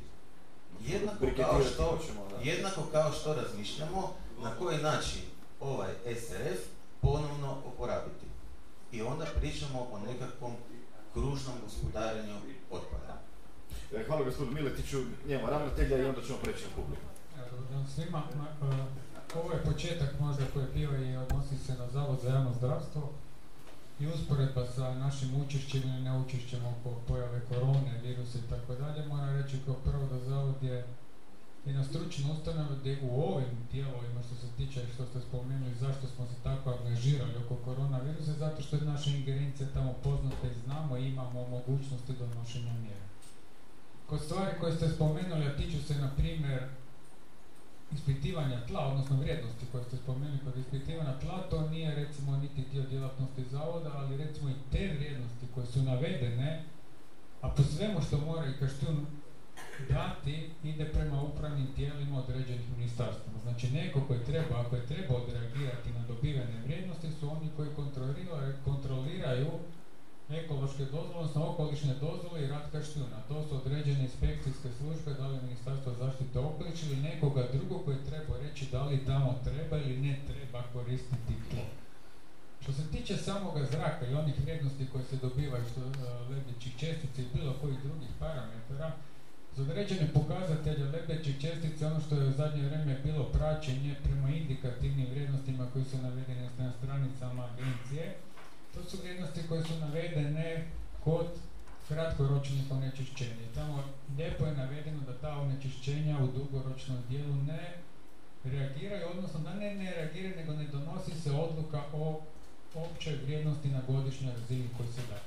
Pogotovo za čestice PM, PM2,5. Čestice PM2,5 čak nemaju niti cijelokupnu godišnju količinu koliko one mogu puta preći. Ja ne kažem da čestice PM2,5 nemaju zdravstveni utjecaj. One su inhalabilne čestice, one ulaze. Sve vrijednosti, ako želimo ispitati šta se nalazi u česticama 2,5, morate znati da to ne rade svi laboratoriji, recimo to ne radi ni laboratorij da postoje laboratoriji koji to rade, recimo Institut za medicinsko istraživanje Zagreba koji to može napraviti. One vrijednosti koje su navedene u indikativnim vrijednostima koje pročitate, to su vam vrijednosti koje su nekoliko tisuća puta manje od prvih toksičnih doza. Znači, kad govorimo o tim nekim vrijednostima i one vrijednosti koje su granične vrijednosti koje su navedene, za građane treba znati da su to vrijednosti koje su vrijednosti preporučene i trebali bi se pridržavati. Znači daleko od toga da one se ne bi trebali pridržavati, ali treba razlikovati te vrijednosti od vrijednosti koje mogu direktno utjecati na zdravlje ljudi. Je to slično kao kad recimo jogurt ima određeni rok to nekakve datume, možete ga još jesti pet dana nakon toga, pretpostavljam. E, ovdje postoje nekakve dozvoljena ograničenja, da sad ne ulazimo možda u te detalje. Za e, H20, H20 to su ove male čestice, a to je 25, je dozvoljeno 24 puta, a prekoračenje oko 50 je dozvoljeno 35 puta, prošle godine je bilo 60. Da li... A, to je već u 2020 je bilo 60, a to je smrata. Dakle, razumijem da postoji smrtno Znači, samo u ovoj godini PM10 je prekoračen 60 puta, a dozvoljeno je 35 puta na sat. 60 puta. Sa mjerne postaje za, za dva Ono što pokazuje ministar, zapravo fond je, tako? E, imamo gospodina koji je htio postaviti pitanje, vas mogu samo da se predstavite. E, dajte gospodinu mikrofon. Pretpostavljam da ćete imati neki zaključak. Emil Grbin, e, stanovnik općine Medulin, a stanujem u Valbonaši, e, da rečem skoro preko puta toga... Samo malo bliže mikrofon. E, skoro preko puta toga kaštijuna, ne. Njima, njima govorite, ne morate meni. Da, da, da, da, pa i na misle, nego, nego kad sam počeo sam o tome. Mikrofon bliže, mikrofon bliže. Da, ja Čete da vam pridržavamo mikrofon? Ne, ne, ne, ne, ne, hvala. Još moram da svim da imam 80. Imaju i tabletice za to. Da, recite. E, ja sam jedan od e, osnivača građanske inicijative Neka šljun. E, mi smo njima sve to...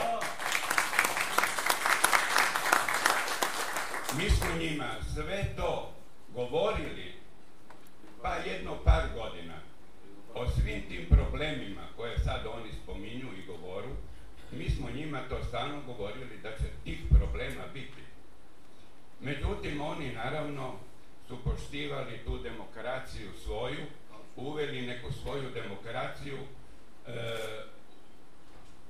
pored ostaloga, e, taj uvid koji smo imali od strane Zagreba, radija ga je Brodograđani institut e, u Zagrebu, E, pa u njemu, kako i oni sami govore, e, teče med i mlijeko, međutim na tenka šljunu to mlijeko i med nije da ni vidija i mi naravno da imamo velike posljedice stanovništva. E, s obzirom da zdravstvene koje ne znam kako bi vam to opisao jer ovaj moment ja imam i sada oči pune toga mi doma žena miska šljavato, mi doma ne moremo tri puta na dan opriti vrata, prozore nikad ne otvaramo, jer inače nećemo moći ni živjeti u svojoj kući, pazite. Tako da ja ne znam zašto je taj kaštjun i izgrađen na tom mjestu, jer smo mi njih, da rečem, ubjeđivali da to nije lokacija za takvo jedno postrojenje, niti tehnologija. A ova tehnologija i, i to mjesto će ostati po njima, vidim da će ostati i bit će, vjerujte mi, isti problemi koji su bili do sada. Nisu. Ova, ova postava neće ništa od toga napraviti. Mi smo slušali godinama prazne riječi. Znate, i ništa to nije napravljeno, jer dokazi govore da nije ništa napravljeno. E, mogu vam se zahvaliti za sada. Ja ne vjerujem, ja njima ne vjerujem ništa, vam moram reći, a i vas bi molio da to malo bolje shvatite, jer isto nam se piše meni i vami. Hvala. Dakle, e, gospodin Radin, poruka je dosta jasna, ljudi su puni nepovjerenja, dakle vi tražite još malo strpljenja u stvari, da se stvari poprave, ali e, to povjerenje će trebati zaslužiti. Pretpostavljam da je do sredine rujna da ćemo već imati jasnu situaciju kako je prošlo ljeto i da li je uspjela ova vatrogasna mjera ili kako ćemo je nazvati. Slačam se. Međutim, ja vam mogu jedno samo jednu stvar reći. Da sam osobno, zajedno sa mojim kolegima iz Istarske županije grada Pule, u ovim uvjetima napravili sve što smo mogli. Ja govorim za sebe. I imam, i imam, i imam za to čistu savjest. Ne mogu garantirati da će to uspjeti, samo trenutak. Dajte da gospodin odgovori Ne, samo ne mogu garantirati da će to uspjeti, nigdje se ne skrivam. Ponavljam, Istarska županija nema komunalnu djelatnost i u svemu tome je ušla zato što je suvlasnik. I u ovih nekoliko mjeseci, sedam ili osam, napravljeno je sve što je bilo moguće napraviti i smo na pragu određenih aktivnosti. Ja se nadam da će uspjeti, da ćemo u tome uspjeti. Ali ja sebi držim fige na kraju kraja. Pa ja sebi držim fige, ne mogu biti siguran, niti mogu ništa obećavati, ne želim da nam vjerujete, ni to, niti to, ali želim samo jednu stvar, da nas pustite raditi. Evo, kratko, samo kratko. Imamo jedno pitanje iz publike, ali prije toga dušice kratko, samo molite. Jeste vi gospodin Miletić nešto htjeli reći? Ne. Ma, htjela sam samo odgovoriti na ovo da, kao što sam čula iz publike, mislim, Istarska županija je do svega ovoga i dovela. Znači, svi ovi problemi koji su... Da, to je, to je istina. I, i, I vi morate, kao što je, ne znam, si to ti rekao, zaslužiti to povjerenje. Znači, ljudi su izgubili povjerenje, više vam niko ne vjeruje. Ova, na svakoj studiji utjecaja na okoliš, prije je bilo riječ o ovom sušenju mulja na Kaštijunu. Pa naravno da se ljudi boje kad znamo kako se radi studija utjecaja na okoliš. Tehnološka idila. Sve je savršeno, ako imate neku primjedbu, kaže bit će savršene mjere zaštite okoliša. Jednostavno, kao da nas neko vuče za nos. Ne znam po čemu je ova situacija drugačija od bilo koje druge. Šta se to sad dogodilo da bi bilo drugačije nego bilo kada prije? Nijedna studija utjecaja na okoliš na kojoj sam ja sudjelovala u javnoj raspravi se nije dogodilo ono što je pisalo u studiji. Kad bi danas čitali studiju utjecaja na okoliš, A to je isto kao politička stranka kada ima predizborni politički program, I sad, vi tražite povjerenje. Ne možete, mora- morate ga zaslužiti, osnujete to tijelo pa da vidimo svaki korak, pa da sudjelujemo u svemu i da možemo procijeniti. Radi se o velikom novcu, radi se o našem zdravlju, radi se o budućnosti velikog broja ljudi koji ovdje žive. Vi kažete pustite nas da radimo, pa ne možemo vas pustiti kad ste doveli do ovoga. Kako se moglo sve ovo? Ja imam sve još jedno prije vas. E, imamo jedno pitanje, samo jedno potpitanje od trenutak pa ću vas odmah uključiti, ali postavite pitanje pa ću ja postaviti potpitanje. Da, da, E. Kiras Dejan iz Medulina. Gospodin Vesna, se sjećate vi mene? Evo, dignite nas se da vas vidimo. Najmlađi građevinski inspektor grada Pule, 88. Se sjećate sada? Ok. Imam pitanje za gospodina Fabricija. Ja svako jutro pratim elektroniku, jutro se narančasto svjetlo i piše mi pored njega zabrana izlaska za djecu. Imam u Medulinu, imam na Kamiku, posjed imam u Primaturi. Ma, šta da ja vas slušam, recite mi meni, o čemu da slušam? O vašoj samovolji, bahatosti, agresiji? Dokud mi to stižemo? Di je ta razina da ja vama dam podršku u vašem poslovanju? Vi mi pričate u ponedjeljak, ljetni mjesec, sedmi mjesec, 380 tona. U istoj studiji dozvoljeno je pet kamiona dovoza na kaštijun. Hoćete da vam pričam o vjetrovima? Hoćete da vam pričam o studiji koja ne želi inženjera struke u tom istom kaštijonu? O čemu vi, vi nešto želite nama obraniti? Pa radite, nema nikakvih problema. Dajte mi datum.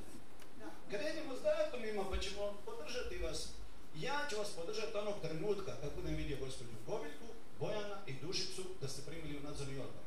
Kad bude, kad bude, kad bude tehnokratski nadzorni odbor, kad bude stručni nadzorni odbor, onda ću vam početi vjerovati, jer onda, ću, onda ćete pokazati istinoljubivosti za ovim promašenim projektom i ovom propalom situacijom. Znate, da ne moramo više tako naprijed, imam nekakve 53 godine, bavim se sportom, ja ću se baviti sportom sa crvenim svjetlom svaki dan. Svaki dan je crvena pika. Ma čekajte, kako to namjeravamo? Druga priča. Gospodja Vesna, vi kao odgovorna osoba, saslušajte. Ako ste čuli kad za tužbu švicarski franak, sad će biti medovinski franak. Tako je. Ako ne bude, ako ne bude, ovo nije uvjet, ako ne čujem u sljedećih 60 dana da su ušli Koviljka, Bojan i Dušica u nadzorni odbor, mjerna stranica vam dolazi na kamik broj 4, to je moj privatni posjed, kružni tok kamik Banjole. Ja ću to financirati iz mojih sredstava, legalnih normalno. Gore vam je svjetleća traka, 10 metara svi turisti će to čitati, sve vrijednosti. Imao sam jutros jednu komunikaciju, žešću, 3 sata smo se sastali. Ja vam ozbiljno kažem da vam želim pomoći. To ću vam potpisati od Mirne Pliško notara, da vam ja, Istarskoj županiji, želim pomoći. Ovo troje ide unutra, kroz 60 dana. Kao civilni sektor, da znamo di ćemo, šta ćemo i 20. mjesecu da nam Koviljka kaže di smo. Ako nećemo tako, pa idite vi svojim putem. Mi smo svi tu da poduzimamo naše odluke u životu. Vi ste krivi za vaše, ja za moje, ovaj, ovaj. Neću da slušam o prošlosti. Sad je sadašnji trenutak, prije je bio neki tamo, pa će biti ovaj, pa će biti mujo, pa će biti hasa. Od danas dalje poduzimamo mjere. Civilni nadzornik ide unutra, Dušica govori jedno, Vesna govori drugo, Kobiljka govori treće, pa čekajte, kome je to u interesu? Ajmo se onda malo posložiti, pa dajte onda više glava oržimo na kup, hoćete da vam dođem pomoći. Ja ću vam doći pomoći, imam znanje o tome. Ne treba mi ni dinara, ništa mi ne trebate dati. Ali ako nas navedete na tužbu, morate znati, gospodin Radi, vi morate znati tu štetu Istarska županija neće moći isplatiti. Biće nas puno. Svi u krugu studija ćemo biti u tužbi. I ići ćemo protiv vas. Ma ne zato, vi, vi držite govor već četiri e, ure i zadnji put moji prijatelji su bili kod vas na, ovaj, na sastanku i neka su, vi kažete gospodina, ovaj, kako se zove, Višnjić, Trešnić, kako se zove, on isto zna vrijeđat moga Bojana Blagonjića s njegovim prezimenom, vi kažete ljudima, gledajte, ne možemo mu dati otkaz, ne mogu, pa ne možemo vi baciti na cestu. Pa ljudi su neka, moji prijatelji, muški i ženski su dobili otkaze, ostali su bez primarnih pitanja, bez 500 kuna u džepu, vi čovjeka koji pet godina zadnjih vodi loševo poduzeće, dove ga je u bankrot, ima teške gubitke, imate mikrobiološku analizu katastrofa, organoleptička metoda katastrofa i sad ja moram slušati, on će dalje dobivati plaću kao savjeti. Pa dajmo onda, dajmo Dušicu, dajmo Bojanu, dajmo Koviljku, dajmo mene, dajmo ljude. Zahvaljujem na pitanju. E, Ivo Lorenci, nam ćemo odgovor. E, Ivo, ovo je mladić sa šalom romantičnim. Ivo Lorencin iz Medulina, e, ja imam e, konkretno pitanje za gospođu Dukić. E, dakle, kratka povijest nepovjerenja. Znači, vi ste sami naveli neke, mašete tu nekim dokumentima, imate, te dokumente mi ne možemo nigdje vidjeti objavljene. Postoji tu jedna, zove se usluga nadzora tijekom zatvaranja ugovora za ŽCGO Kaštijun. to je projektni zadatak, to je na stranicama fonda. to je jedan dosta veliki dokument i tu se traži generiranje jedne ogromne hrpe dokumenta, tu spremno saznati da vi imate i laboratorij, na i tako dalje. Mi od tih, e, znači od tih generiranih dokumenata ne uspijevamo ništa vidjeti. Imamo sada, znači 30 milijuna kuna ćete potrošiti na što? Mi kao javnost bismo voljeli vidjeti na svaki detalj, budući da više nemamo povjerenja da, ćete, da će to biti u redu, stvarno bismo voljeli znati točno svaka lipa kuda ide. Kontradiktorne izjave e, bivšeg predsjednika uprave Višnjića imali smo znači e, sjednicu u Medulinu gdje je spomenuo 400 nedostataka i 16,2 milijuna kuna potrebni da se to riješi koje fond ne želi dati. Vi ste izjavili da su svi nedostaci riješeni, ali niste niti dali koja su sredstva bila, odakle se to vuklo i koji konkretno, znači jedna lista, konkretno ta lista o kojoj se stalno govori, tih 400 nedostataka, nikad nije bila nigdje javno objavljena. To su sve stvari od izuzetnog zanimanja za javnost. I zato evo je tu jedan prijedlog civilnog nadzora, ali čak i prije toga sve to skupa može biti dostupno javnosti, to ne smije biti tajno. I jedno pitanje za gospodina Miletića. E, vi ste se prije hvalili kako Istarska županija e, ovaj, e, ima, poštuje europske direktive. Imamo novu direktivu o otpadu iz 2018. imamo isto tako nalog od ministra, znači treba razdvajati bio otpad, nemamo u projektu, ne radi se ni jedna kompostana nigdje, kad ćemo to, jer to je nama ključno pitanje, nama bio otpad smrti. Kad ćemo s tim krenuti? E, zahvaljujem na pitanju. Sad ću ime toga, dakle, gospodin Radin, e, datum i rokovi e, je bilo jedno od pitanja gospodina, vi ste gospodin Kirec, tako da. Gospodin Kirec je postavio pitanje vezano uz datume i rokove. Ja pretpostavljam da je do sezone ste bili izjavili da će biti nepravne prenjake, a ja slušamo. Ovako, ja nisam primijetio da sam niti bahat, niti bezobrazan do sada bio, niti da sam dao, niti, niti, niti da sam dao izjave niti da sam dao izjave bez podloge. Ukoliko kreće sada za nekoliko dana ovaj, aktivnosti oko optimizacije postrojenja će krenuti u roku od nekih 30 dana, ja mislim. I bit će završene do početka turističke sezone. U međuvremenu trebali bi pronaći rješenje sa komunalnim poduzećima i sa hotelijerima i sa restoranima oko smanjivanja bio otpada unutar tone otpada, znači ona, ona, onu frakciju koja nam stvara najviše problema. I to su naše aktivnosti koje ćemo poduzeti, gdje je Istarska županija koordinator. A operativa je u rukama komunalnih poduzeća. Prema tome, ovaj, ja vam ponavljam, ovaj, ja niti sam agresivan, niti sam bezobrazan, vam kažem istinu koju znam i što ćemo poduzeti. A vi ste, naravno, za civilni nadzor, ja sam uvijek, a budući da smo vlasnici, imamo odgovornost to i provesti. Ništa više, niti manje. Nadamo se da ćemo imati uspjeh. Zahvaljujem gospodinu Radinu. Ono što e, bih e, samo pitao prije što je gospođa e, Vesna odgovori. Dakle, e, najveći proizvođači biootpada su velike hotelske kuće, da sad i ovi restorani između ostalog. Oni, pretpostavljam, imaju obavezu ispravno odvajati taj otpad i oni to ne rade ili rade, ako mi možete odgovoriti. I može li se njih natjerati da participiraju u ovih 32 milijuna kuna da se ne mora uzimati kredit u ukupnom iznosu, zapravo 12 poče dati država ministarstvo, a ostatak će morati Istarska županija. Dakle, oni imaju obavezu uvjetno rečeno selektiranje otpada ili nemaju tog bio što proizvode? Znate vi baš kako može sve Pa mislim da je gospodin postavio jedno direktno pitanje pa bi ja pokušao odgovoriti na temu dakle kompostane u našoj županiji. To je sigurno u srednjoročnom roku nešto što je potrebno, ali mislim da bi ipak trebali, ja nisam stručnjak za otpad, ali mislim da bi trebali razlikovati bio razgradiv otpad od organskog otpada.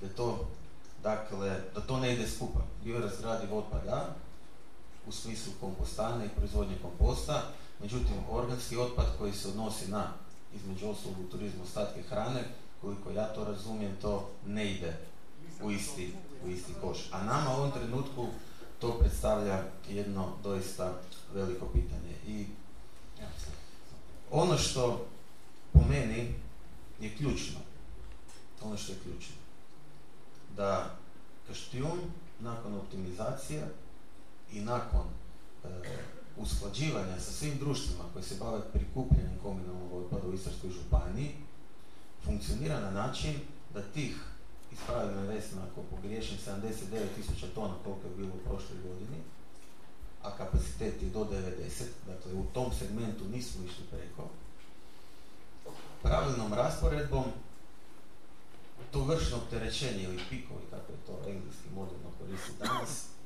u tih pet tjedana ne prelazi tih 390 tona dnevno, odnosno da se izgradnjom ova dva dodatna boksa i nabavkom tih novih prikolica, o tome se radi o novcima koje je potrebno trošiti, taj pritisak tih pet tjedana uspijemo premostiti. Mislim da je to ključ rješenja jer nakon što se taj komunalni otpad u samom postrojenju obradi i suši, a tu je ključno vrijeme i kapacitet u tom vršnom opterećenju, onda tako nešto u niti kojem slučaju ne bi smjelo smrditi.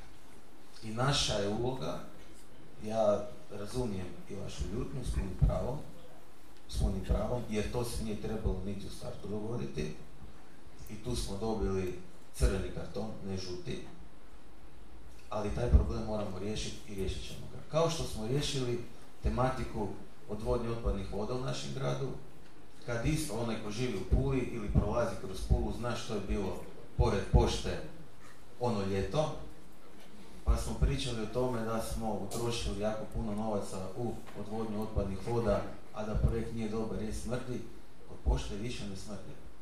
A fekalne vode više nisu u Pulskom zaljevu i drago mi je što tu i tamo možemo vidjeti čak i neku delfina koji da pliva. Tako ćemo morati i tako hoćemo riješiti i ovaj problem. Tamo ćemo crne oko kaštirne pretpostavljam. Hvala gospodinu Miletiću. E, Koviljka je nestrpljiva, onda bi nešto htjela reći vezano za ovaj bio otpad. Može, e, imamo gospođu Dukić koja će odgovoriti na pitanje e, Ive Lorencina. vidio sam gospodina, imamo gospodina Ferića, ali prvo Koviljka pa ćemo onda... Država financira upravo iz fondova Europske unije 85% od ukupnog ulaganja bioreaktorska postrojenja i kompostana. Kompostana za Pulu, to ne možemo, to to je za neko manje mjesto, nama treba bioreaktorsko postrojenje. E, ja znam da treba zadovoljiti e, prostorne uvjete, znači prostorni plan treba biti, ali 85% financira se i sortirnice i bioreaktorska postrojenja, mi nemamo to u planu. To je jedna stvar. Druga stvar što se tiče otpada iz turizma. Mi moramo razlikovati komunalni otpad i proizvodni otpad. Otpad iz turizma je proizvodni otpad. Njihov miješani komunalni otpad je kojih 20% ukupne količine. Komunalna društva nisu dužna preuzimati proizvodni otpad. To je problem tog društva, te, tog kampa, tog hotela. Znači, za njih postoji metis koji preuzima biootpad ili vart metal ili ko već. Isto tako plastika, staklo, metal, to je njihov proizvodnik, to nije komunalni. Znači, to sve što oni proizvode, što je rezultat njihove djelatnosti, uopće nema veze sa komunalcima i komunalci imaju pravo to ne prikupljati. Tako da te količine ne bi smjele završiti na kaštijunu i voljela bih da to koordinacija komunalnih direktora komunalnih društava koju imate, koja je osnovana, da to riješe, da taj otpad, znači na ovaj način mi snosimo trošak, mi građani snosimo trošak e, turističkih tvrtki na e, korist njihovog profita. A oni bi mogli e, gospođa Dukić. E, ja sam samo htjela odgovoriti za onih 400 nedostataka koji su evidentirani. Web stranica što nema podataka e, Znači potreba e, intenzivnije i transparentnije komunikacije, između ostalog, ali i ovih 400 400 nedostataka je sastavni dio procedure kod ovakvih tipova ugovora. Prije preuzimanja postrojenja piše se lista nedostataka. Svi nedostaci koji su bili evidentirani na Kaštjunu u toku rada i nakon su riješeni o trošku izvođača u ugovorenom roku. To hoću da bude jasno, da su svi nedostaci riješeni. Osim jedne pumpe koja je došla i čekamo servisera da je montira. Ali mislim da to više ne možemo smatrati kao nedostatak. Ovo o čemu danas govorimo je sasvim neka druga priča i to nema veze sa nedostacima. Drugi dio, e, ugovor sa izvođačem nema kaštijun, nego Fond za zaštitu okoliša kao nacionalno akreditirano tijelo, jer smo mi još prije ulaska u Europsku uniju potpisali akreditaciju za, za ovaj projekt i fond je ugovorio sa izvođačem. Prema tome mi dijelove ugovora fonda i izvođača ne možemo samo tako objavljivati. Vi uvijek možete doći, vi možete vidjeti listu, vi možete vidjeti svu komunikaciju nakon toga bez ikakvih problema, ali ona je javno objavljena i ja nisam sigurna da može biti. E, imamo gospodina Ferića, gospodin Poleta. Evo, lijep pozdrav, ja imam jedno pitanje za gospodina Radina. Dakle, prvog devetog u jedan ujutro izbije požar. Pored postrojenja mobilne sjeckalice, onako kako Kaštilj planira kupiti, taj glomazni otpad se sjecka, sjecka, stvara se planina, nema se dalje gdje zbrinjavati, nastaje požar. Ja vam upućujem sljedeće pitanje. Grad Umag je jedini grad koji ne nosi svoj miješani komunalni otpad na Kaštijun, jer odbija potpisati ugovor s Kaštijunom.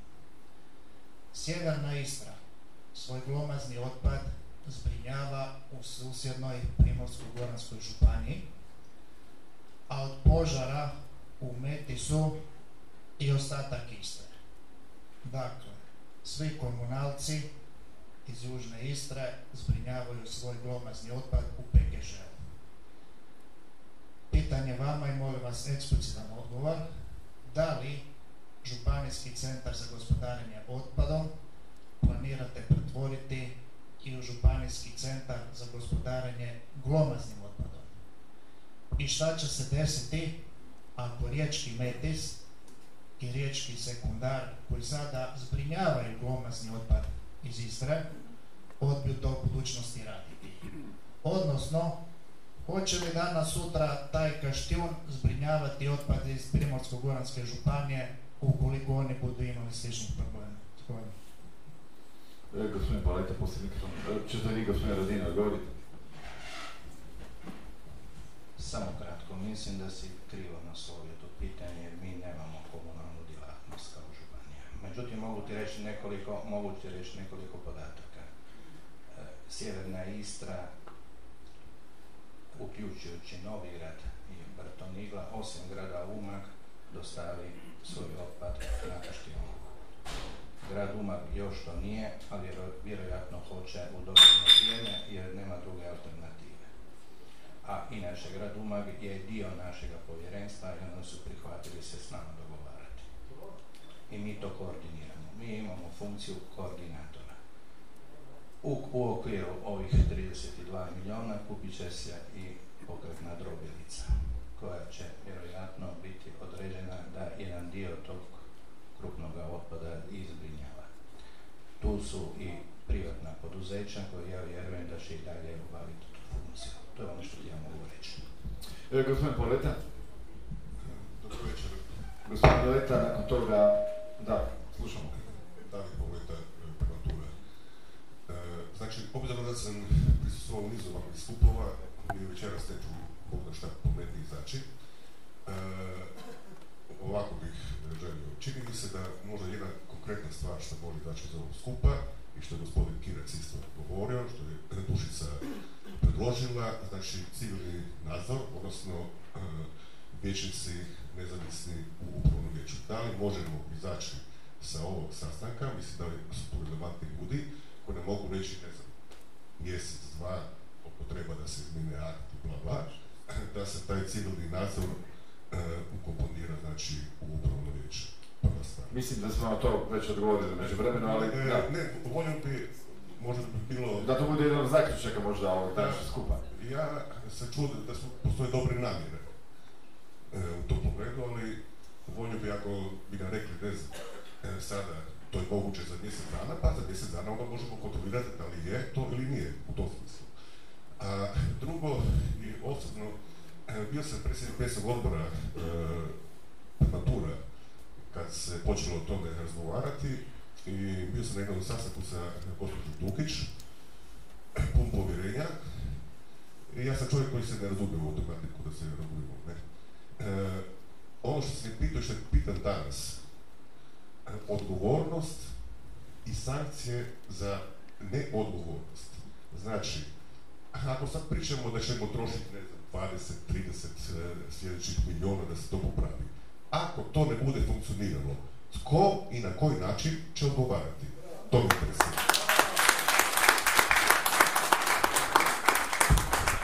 E, gospodin Radini, mislim da je to u stvari nekako pitanje za vas, nametnuli ste se kao vođa ovih promjena, pa ako nam možete odgovoriti, e, tko će biti odgovoran, ili ćete gospodin vi, gospodin Miletić, recite. Pa ja bih rekao ovako, kad bi svi mehanizmi bili u našim rukama, onda bi u svemu bili apsolutno odgovorni, samo mi. Nažalost, tome nije tako. U samom startu sam rekao koliko mi je krivo da se doista nitko iz nadležnog ministarstva nije odazvao. Bez kompletnog, zaokruženog dijela gospodarenja otpadom u našoj zemlji, u potpunosti preuzeti odgo- odgovornost samo za jedan centar je nemoguće. Dakle, apsolutno ne želim ja nikoga kriviti niti gledati unatrag. Ali činjenica je da Kaštijun DOO nije niti raspisao natječaj, nije niti definirao tehnologiju, nije niti odabrao nadzornog inženjera, niti uopće bio ugovorna strana u izgradnji centra. Još jednom ću ponoviti. Izgradnja županijskog centra nije bila opcija, nego obveza. Mi više gospodariti otpadom po starom načinu kako smo bili naviknuti ne možemo. Odnosno, ova država će ubrzo ili jedinice lokalne samouprave, što ne vjerujem jer je velika većina to ne ispoštovala, će početi plaćati penale. Dakle, lijepo je biti član Europske unije. Lijepo je moći slobodno putovati, studirati, raditi, primati mogućnost financiranja iz kohezijskih fondova, ali smo se i obvezali na neke europske direktive. Samo jedno pitanje, jeste li... Dozvolite mi, Da. jer mislim da je bitno. Recite, mislim da je bitno. Dakle, nije slučajno ovaj projekt sufinanciran između ostalog i bespovratnim sredstvima iz Europske unije. Nije slučajno. Da tome nije tako, to bi konačnici sve sami morali platiti. Hrvatska je u tom segmentu ispod, odnosno podrazvijena i mogli smo koristiti ta sredstva, ali isto tako imamo i obveze kao država isporučiti pozitivne promjene u smislu gospodarenja otpadom. Ja ne znam kako ćemo to napraviti kad u ovome trenutku, osim Primorsko-Goranske županije i Istarske županije, to nitko u ovoj zemlji nije napravio. Nitko. I kad pričamo o odgovornosti, onda pričamo o tome tko će biti odgovoran za plaćanje penala zato što se otpadom ne gospodari kako treba. Kaštijun, Marišćina, ne vjerujem. A drugo pitanje, dakle, mi smo sad u jednom kritičkom, kritičnom trenutku gdje želimo optimizirati, ponavljam, procese. Optimizirati u smislu dodatnog kapaciteta, dodatnih ovoga strojeva, dodatnih ovoga prikolica. Ova drobilica uopće nema toliko veze sa samim kaštjunom. Ali iz razloga što je to potreba naše županije je bila e, ideja ajmo i taj glomazni otpad pokušati barem na ovaj način ublažiti, ublažiti pritisak. Dakle, ova uprava i nadzorni odbor koji je na čelu to treba sprovesti. Zahvaljujem gospodinu Miletiću, dušice samo kratko, ali evo ako mogu jedno pitanje gospodinu Miletiću. Dakle, vi kažete da su oni sve napravili, ovi drugi iz Zagreba, uvjetno rečeno, to je sad nakon generalizacije, ali jeste li vi što god uvjetovali u tom trenutku kada se cijeli proces kretao, jeste li imali na neki način uvjet, da li ste ga mogli, mogli monitorirati, da li su to novci koji su trebali biti za Split, pa smo ih mi vješto uzeli? Pa ne optužujemo Zagreb, nego kad, se- kad stvar treba popraviti i spasiti, onda traže naše učešće i traže naš novac. Evo, to je istina. I to ćemo napraviti jer osjećamo se odgovorni. Na kraju ćemo biti odgovorni ako tome ne uspijemo. Sigurno ćemo biti politički odgovorni. U svakom slučaju. Dakle, ono, ono što je naš krimen, što smo mi i Primorsko-Goranska županija bili prvi koji smo htjeli riješiti gospodarenje otpadom u Republici Hrvatskoj sukladno direktivama Europske unije. To je naš krimen. Da smo možda čekali poput drugih i dalje bi to završavalo u neko brdo ili novo brdo smeća bi nastajalo i dalje bi to isto tako odlazilo u podložne vode i dalje bi to galebi raznosili i dalje bi najluni letili. Dakle, mi smo htjeli biti prvi koji ćemo riješiti pitanje smeća u našoj županiji, u našoj zemlji. Danas se pitanje otpada sve više problematizira.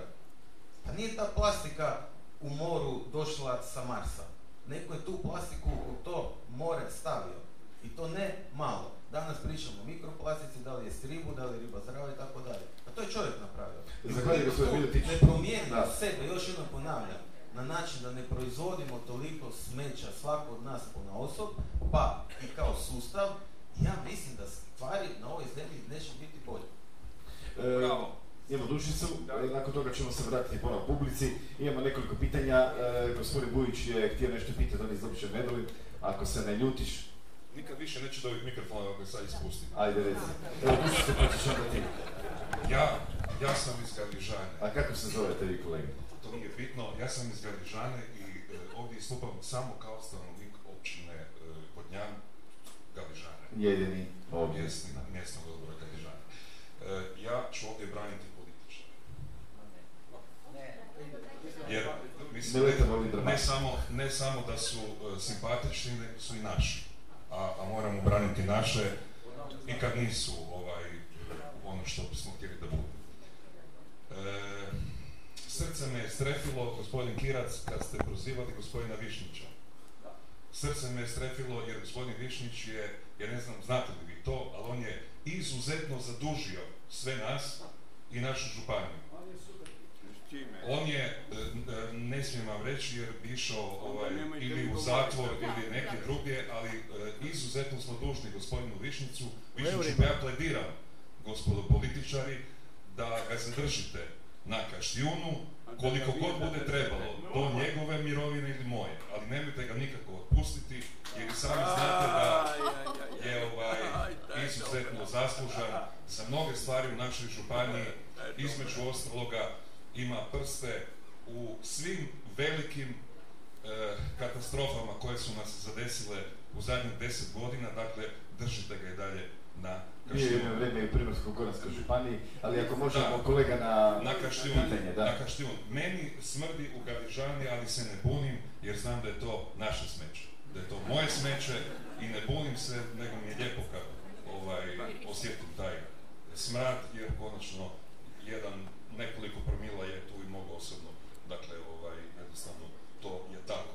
A što se tiče smrada sa Kaštijuna i smrada u Puli, ja ne znam jeste li vi ili sam samo ja osjetio ovaj nesnosni smrad kad sam dolazio večeras, sada u Uljanik, tu kod ovog šahta. Dakle, meni je smrdilo užasno iz te kanalizacije. Ako sam samo ja osjetio, onda nešto sa mnom nije u redu. A ako to i vi, gospodo političari, e, niste osjetili, onda nešto sa vama nije u redu. I na kraju samo, ovo naravno nije Rim, ali, kako se ono, kolega, Ceterum Censeo, Kocka je bačena. Censeo, Kaštijun, e, esse delenda. Dakle, na Kaštijunu nema budućnosti kad govorimo o očuvanju okoliša i kad govorimo o gospodarenju smećem. U Istri ima barem tisuću prigodnih i pogodnih lokacija za Kaštijun, nego što je to sam Kaštijun. Na to su sve upozoravali gospoda prije 10, odnosno 12 godina. Vi ste, gospodo političari, bili dogradonačelnik i gradonačelnik, niste od jučer, ne bavite se politikom od e, jučer, prema tome odgovornost je na politici, ne na Kaštijunu, ne na upravi Kaštijuna koja radi posao najbolje što može, nisu oni krivi ako ne mogu bolje, ali ovo je bila politička odluka, a vi nam sad želite predstaviti stvari kao da Hrvatska ne bi bila ušla u Europu, da nismo izgradili Kaštijun i zadovoljili tamo nekakvo pismo. Polakomili ste se za novcem, bili ste u koaliciji, ako se ja dobro sjećam, Polakomili ste se za novcem, europskim e, novcem iz predpristupnih fondova, bili ste u koaliciji sa SDP-om koji sada pokušava prati ruke od svega, ali znamo ovaj, tko je bio tada na vlasti u Istarskoj županiji, prema tome odgovornost je vaša. Ja se samo nadam da će tih 30 milijuna nečega biti dovoljno do lokalnih izbora da to ovaj, ljudi zaborave jer ljudi uglavnom na- nažalost se mogu kupiti jer to je tako, mi smo svi ljudi, a gospodine organizatore za vas jedan upit. Ako imate 1500 ljudi na Facebooku, di su? Di su? Zašto ovdje nema više ljudi koji stoje od onih koji sjede? Dio ih je na maškarama. Maškara. Gospodin Vujić je namjerno organizirao maškare da oni ne bi došli. E, Vlado Šegon, samo da gospodina Bujića pa ćemo onda može, ispričavam se. Dobro, evo. Mislim da je gospođa tamo isto prije, da. Ali ovo je velika istina da je ovaj skup i organiziran dan kasnije bilo bi sigurno puno više ljudi. Ali ja sam ovdje, nisam... E, ako slušaš, sam samo reći, koji je prije nego što vi nastavite, dakle, ako su maškare prioritet u odnosu na Pa zdravlje i na budućnost, nisu, naravno da nisu, onda zato to sam ja ovdje. građani Ja sam zato ovdje, ja sam zato ovdje, ali građani nisu došli zbog toga. Ono. Ove, ovako, ja bih samo je, vrlo kratko želio reći da mi e, moramo početi učiti i preuzimati odgovornost. Da ne možemo otkrivljavati neke druge turiste, da ne možemo okrivljavati Zagreb za nekakve vlastite probleme, da se moramo početi sami suočavati sa problemima. Ja isto tako moram reći da svjetlo na kraju tunela vidimo gospodinu Županu koji se sad zdušno uhvatio problema. Ja znam da ljudi više nemaju povjerenja u nikoga jer su e, posljedice dosadašnjeg upravljanja centrom katastrofalne. Nama je bilo bolje kad je funkcionirao stari kaštijun koji je bio samo brdo smeća nego sada imamo županijski centar za gospodarenje otpadom. Ali očito ćemo morati e, pričekati e, rezultate ovih nastojanja koje je pokrenuo gospodin Župan i evo hvala e, mu na tome. Mislim da ne možemo tražiti krivca u Zagrebu zbog toga što smo mi 2007. godine još upozoravali i na tehnologiju koju su upravo vi, gospođo Dukić, zdušno branili, gdje smo i u biti imali one rože i fjore u studiju utjecaja na okoliš, koja je već bila problematična, a onda vidite koliko mi smo trenutno od nje. Tako da mislim da stvarno jednom preuzmite i vi, gospođo Dukić, odgovornost za nešto što ne funkcionira i kažete, ok, krivi smo, ali ajmo prvo popraviti. Nemojte prebacivati odgovornost na sustav funkcioniranja burze otpada, na e, turiste, na količine koje su vas iznenadile. Dakle, vi ste projektirali taj centar, vi ste morali znati da će se to desiti. Ali pustimo sad to sve. Ja imam dva pitanja. Što ćemo sa e, brdima SRF-a, u kom roku će se on sanirati, da li se on uopće više može spaliti u nekoj spalionica u, u termoelektrani ili negdje drugdje i ako se nastavi puniti odlagališne plohe ovim tempom, koliko još vremena imamo za popunjavanje odlagališnih ploha? Hvala. Zahvaljujem e, gospodinu Čegovan Mikrofon, samo ćemo prije toga gospođu e, Dukić e, odgovor na e, dva pitanja gospodina Bujića. Prvo pitanje je kada će se riješiti SRF za par dana, par dana, da li će to biti jedan dan, izaći će van natječaj i sav SRF koji bude pokriven tim natječajem otići će sa centra. Što znači taj natječaj? Natječaj znači za otprilike 4000 bala. Ne, ne, vi ćete, e, kako je Javni to natječaj? natječaj, javni za otkup ili ćete vi tražiti Za korištenje SRF-a. Mi, otkup- mi moramo platiti taj SRF. Razumijem, to razumijem. Znači vi ćete reći mi nudimo 4 kune po, nema Ne, pojma, mi toni ili ćemo kako reći. Da. mi imamo 4000 bala, odnosno 4000 tona. Tko bi htio da I pla- formirana plati? sredstva toliko i ko bude jeftiniji, taj će dobiti na natječaju. E, tko bude jeftiniji u ponudi preuzimanja? Da. Ok, što I je sa zadovoljio sve popunjavanjem... ostale tehničke, pardon, sve ostale tehničke uvjete koje mi uvjetujemo. Koje? Jedan od tih uvjeta je da otpad ne bude spaljen, nego da bude obrađen postupkom R1, znači kogen- kogeneracijsko postrojenje. Znači, ne smije energija- ići energent. na spaljivanje, Da, da. da, Mora se koristiti kao Što je sa e, jamama i koliko će dugo oni još, to je bilo pitanje tako, koliko ima još mjesta u za... E, jedan bioreaktor je na visini od 3 metra do nulte kote i onda se dižemo gore. Ja Ima i četiri, sada da, koliko? Četiri bioreaktor, dva. Za sada je jedan, drugi je ploha koju ćemo još vidjeti da će biti za neopasni ili će postati bioreaktor. Aha. To će sve ovisiti o u ovome kako ćemo bio sad bioreaktor sanirati. na početku. Da budu dva bioreaktora, ne? Da, ali još jedan treba izgraditi. Aha. Jedan je izgrađen kroz ovaj ugovor, a postoji mjesto za još jedan.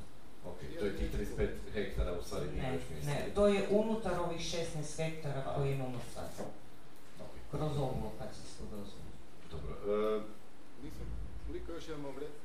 znači, Ne 3 mogu metra do, do odgovoriti vrha, koliko je to još Postotak- vremena. Postotak popunjenja odlagališnih ploha. Sad, u ovom trenutku. Jedne jedine plohe. Ja bi trebala imati geodetsku podlogu da vam to mogu reći. Procjena, je da će trajati još minimalno 3-3,5 godine. Što ćemo onda? Ali ta je i ploha i projektirana za pet godina, nije planirana za uvijek. Njen Okej, e- kapacitet je za pet godina odlaganja. A onda? A onda je postoji prostor na unutar lokacijske dozvole, faza 5 i faza 7, gdje će se graditi još jedna takva ploha. E, gospodin Šigon, da li je mikrofon, e, gospodin Šigon imate, da. Samo se molim stignite, da. Da, da li je to to dobro što ćete napraviti na Kaštijunu? To što ćete poboljšati? Da nam doda još.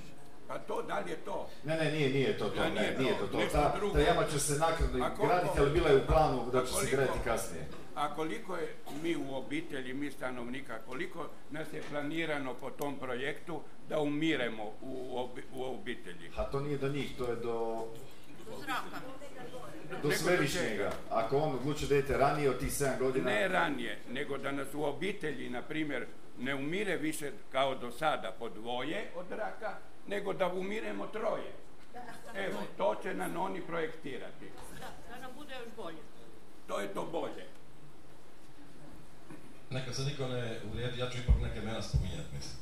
E, Ali molim vas, e, pitanja, pa da možemo Da, još, da, imamo da. gospođu sa zelenom maramom, ona je bila postavila pitanje, onda imamo tu još nešto ljudi. Možemo reći onda neki komentar, ne samo pitanje, mislim. Pa može tamo krenuti. Da, ovako. E, kažu da čovjek i tovar skupa su pametniji nego samo čovjek. Makar je ona druga glava. Ako ste vi čovjek, da bude ja tovar, onda Da, da, bude da, sve. Da, pop- E, ja bih sad nešto ovako rekao. Znači, ja jesam za rješenje gospodin e, Radin govori, da trebamo naći i surađivati, ali moramo početi govoriti o odgovornosti, o imenima. E, spominju se kod nas ne samo Kaštjun, kod nas su bile mnoge studije koje su prošle, a koje su na kraju dokazale da nisu bile valjane. Pored Kaštjuna i gospodina Benčića i tu Grbina i ovi koji su bili stari borci, E, ima još jedna druga studija i bila je, ako se ona sjećate, famozna Jakobs, koga su branili i gospodin Miletić i Cvek i svi koji su bili, mislim, ovi predsjednici gradskog vijeća.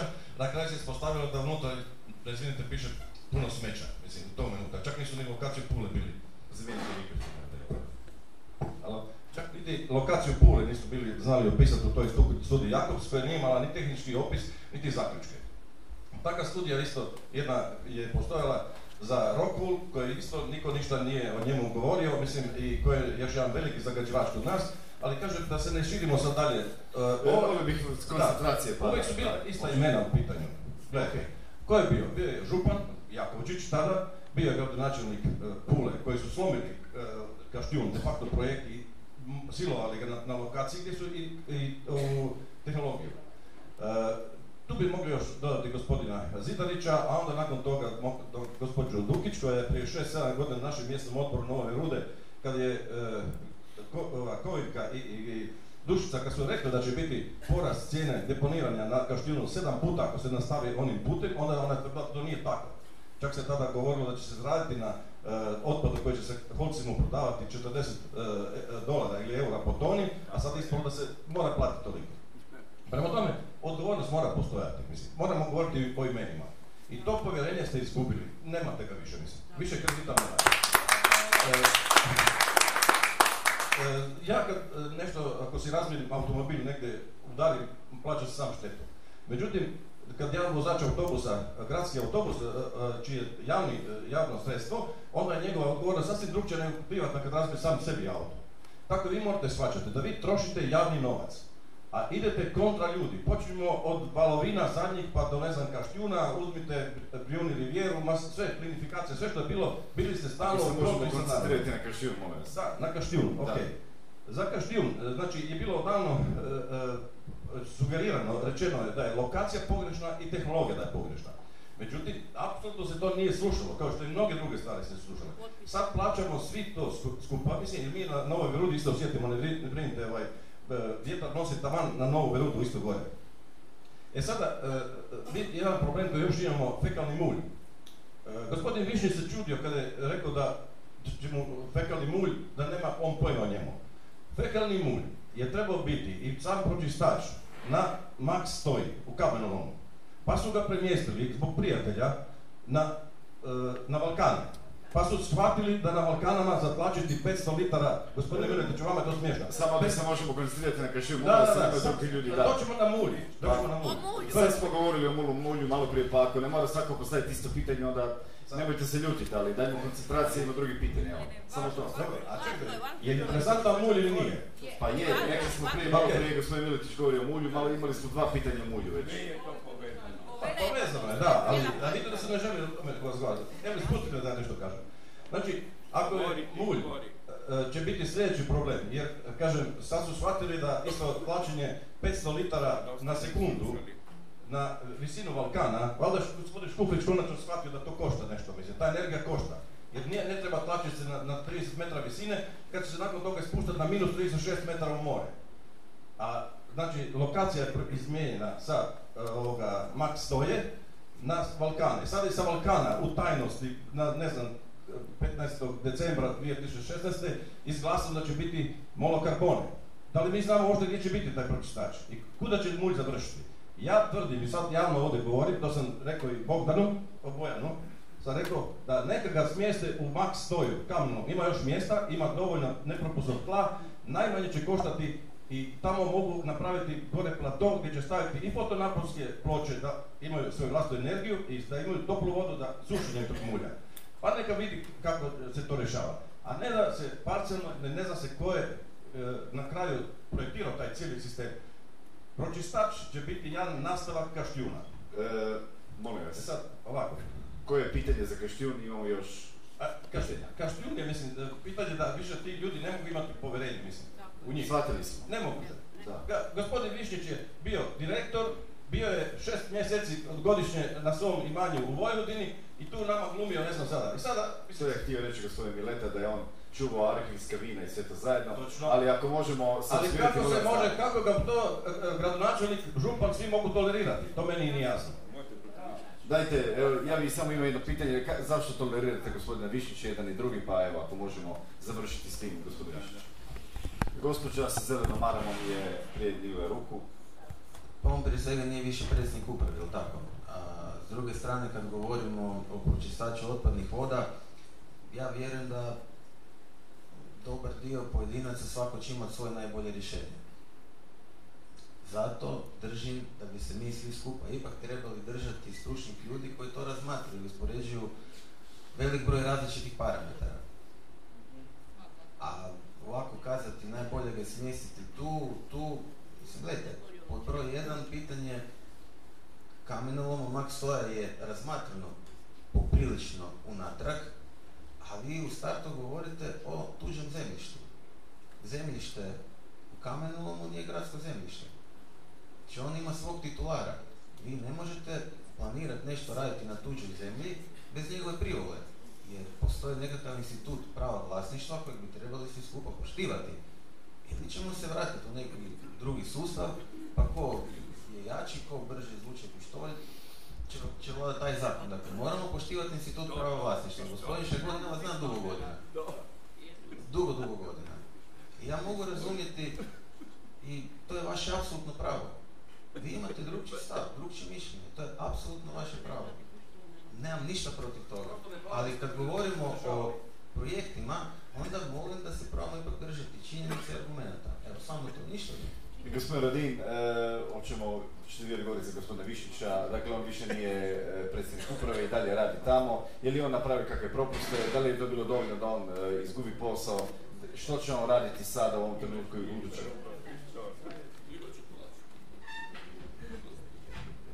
Mogu samo reći ono što je rekao gradonačelnik. Gospodin Višnjić više nije član uprave. Ali i dalje zaposlen. A ovaj, e, sada je članica uprave gospođa Vesna Dukić, koja zajedno s nama poduzima sve što je potrebno da se pogon na Kaštijunu optimizira i da se uspostavlja, uspostavlja učinkoviti sustav gospodarenja sa otpadom. Hvala gospodin Radin. E, gospođo, i onda ćemo pomalo završiti. Evo, evo, Da, recite. Evo, On se javlja i nikako ne može povjeriti. E, Neću. Samo ime i prezime, molim vas. E, Radolović, Slavica. Slavice, izvolite. Da, ja neću ponavljati što su već svi ostali rekli. samo- Možete za mulj, evo. E, Ne, ne, neću za mulj, nego gospođi Dukić. 2007. Toliko nas je izvozala i lagala pored Tako je. stolice zavezane, da nas sada ponovno laže, pa kako da mi vjerujemo, ma ne njoj, nego ni vama političarima, nikome, nikome ne Bravo, vjerujemo. Slavica. Tako je, bravo. I Bravo. Zavoda za javno zdravstvo kad je rekao da zrak nije tako zagađen, ima čovjek koji je u Puli završio školu, radi u Ruđer Bošković, uzeo je zrak ovdje, analizirao ga je u Ruđer Bošković i rekao je e, ne da je najzagađeniji u Europi, nego u svijetu, kao što je Kolinda Kako se gospodin zove? Znate Iz Ruđera. Boškovića. E, Zaboravila sam, ali mogu im dostaviti. Pa Pogotovo daću. u Kaštjun. Da, kako se on zove. Ali to je istina. On je to izmjerio tako i oni imaju laboratorije malo bolje Je li možda nego gospodin. Biliško? E, Biliško, bravo, sjetili ste me. On je to izmjerio, ima bolje laboratorije nego e, Kaštjun, ni nego Zavod za javno zdravstvo, ni nitko. Evo, samo toliko, a ne vjerujem nikome. E, gospodin iz Zavoda za javno zdravstvo, mikrofon kratko vezano uz... Evo što se tiče mjerenja i tako dalje, na Kaštinu rade različiti ovlašteni laboratoriji. Znači, mjerenje na Kaštinu provodi i drugi ovlašteni laboratoriji, Ekoenergi Zagreb, vjerojatno mjerenje emisija na samim izvorima mjere drugi različiti laboratoriji. Prema tome, nemoguće reći da svi koji razle iz različitih laboratorija svi rade krivo. Druga stvar je svih problemi što se tiče zraka na Kaštunu u ovom trenutku koji imaju neki utjecaj na zdravlje i moguću kvalitetu života, to su, nesnosni miris. Znači svi vrijednostni parametri koji u ovom trenutku jesu tamo, a mogu imati, a utječu na kvalitetu i prema svjetskoj zdravstvenoj organizaciji ono što mijenja kvalitetu života utječe je nesnosan miris. I to je onaj problem koji treba u ovom trenutku riješiti. Svi drugi parametri koji jesu povećani, one vrijednosti koje vi vidite, indikativnih mjerenja, radi se o nevalidiranim podacima, što vam i tamo paže. Piše, laboratorij koji vrši mjerenja, mjesečnu obradu podataka i na osnovu toga se određuje kvaliteta zraka.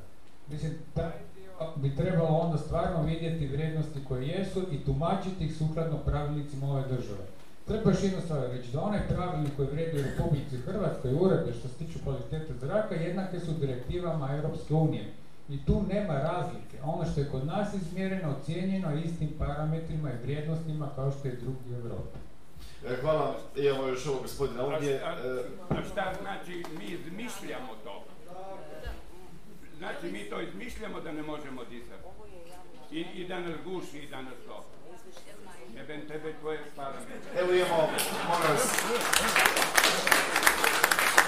Mislim da smo se pomalo umorili e, od pitanja od razgovora, pa ćemo pomalo sve to zajedno privesti kraju. Recite vi.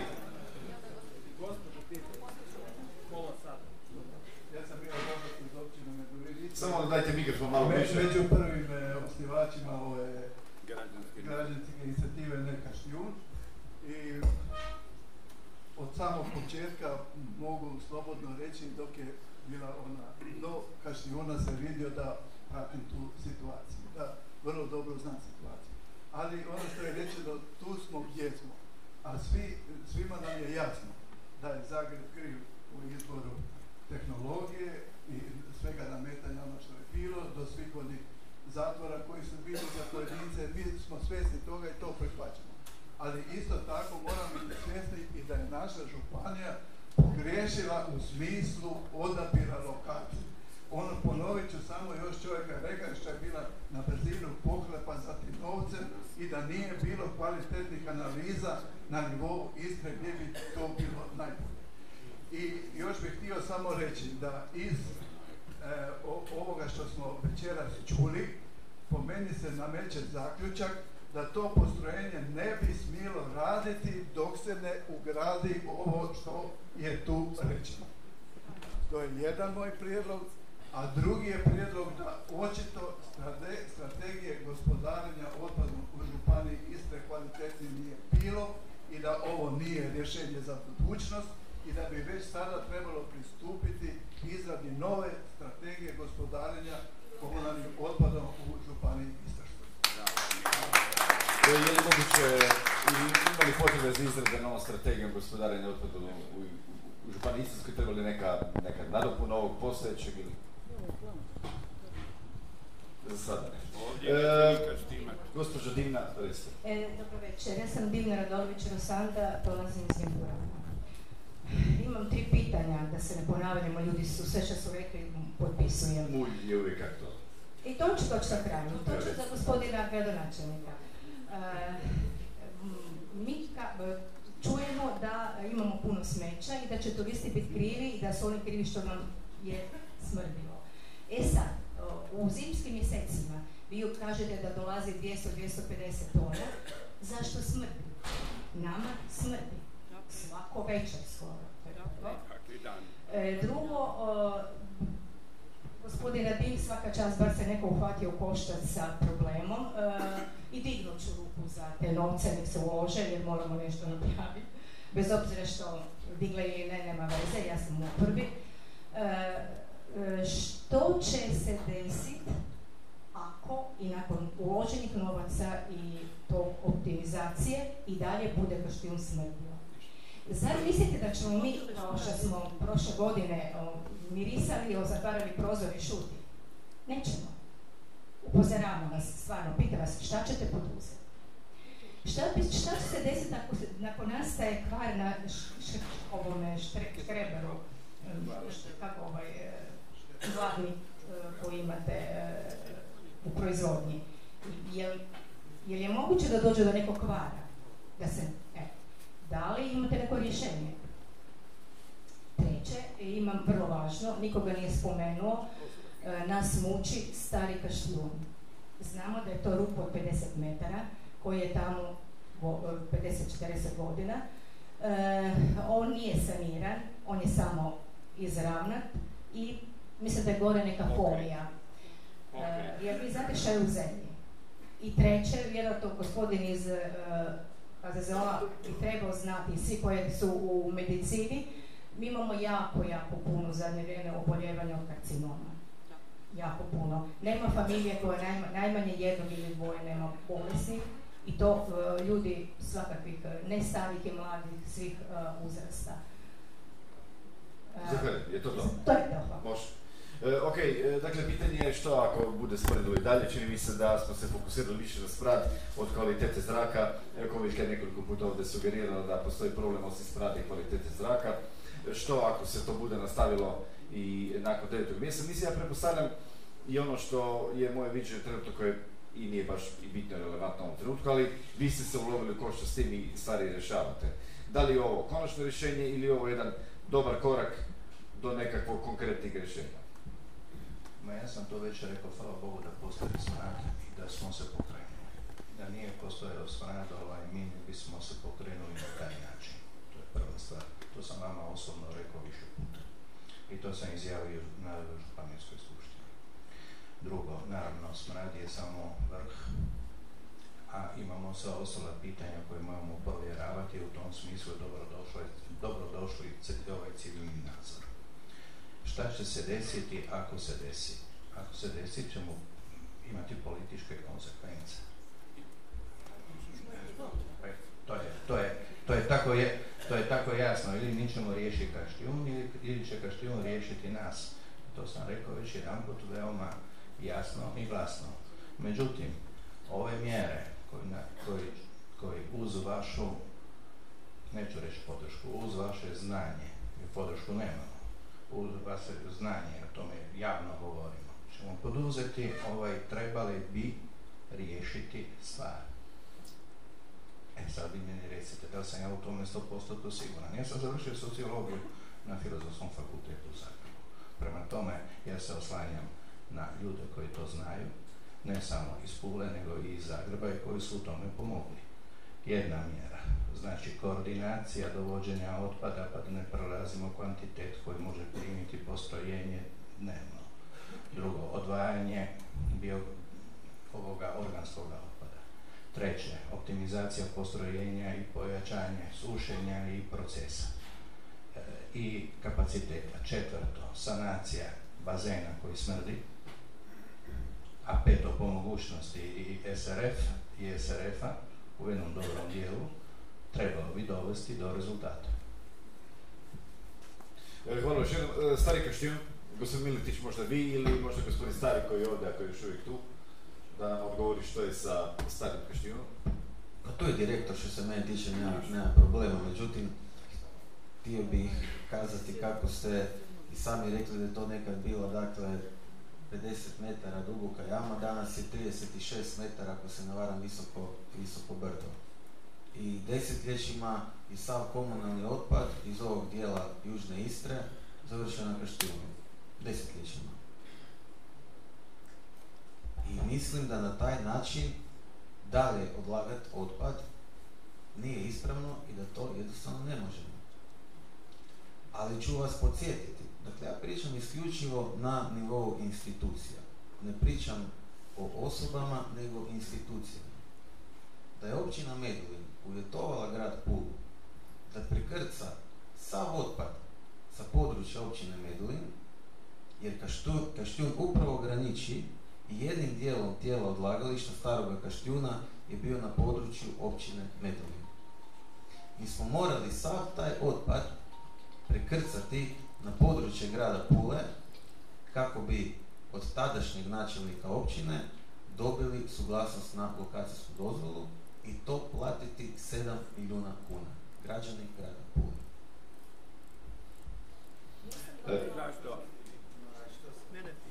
Да, имамо господине и господина и онда би помало завршили. Што?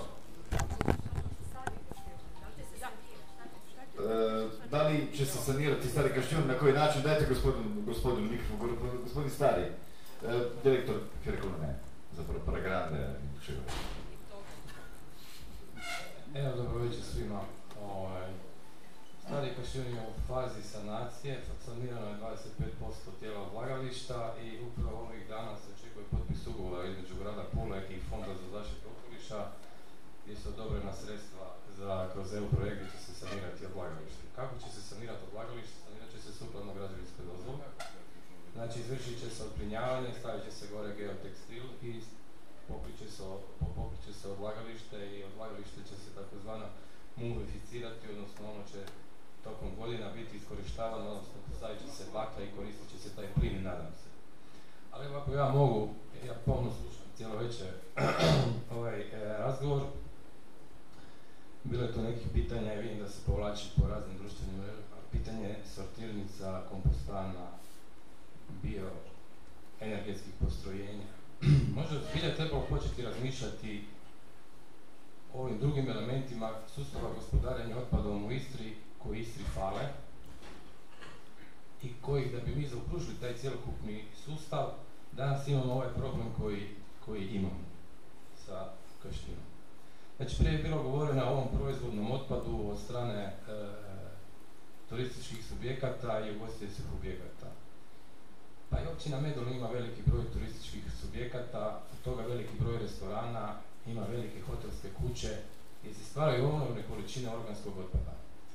Ključno pitanje je ovo što smo prije ovih pet tjedana, na koji način ćemo mi targetirati taj organski otpad i izvući znači iz našeg miješanog komunalnog otpada taj dio otpada od tih subjekata. Znači, da li mi imamo te poluge kao komunalci da to napravimo? Imate li? Nemamo zakonski, ovo što je rekla gospođa Koljika je u pravu. Znači da bi ugostiteljski objekti i hotelske kuće trebali to raditi Sami. sami. Ko će njih natjerati?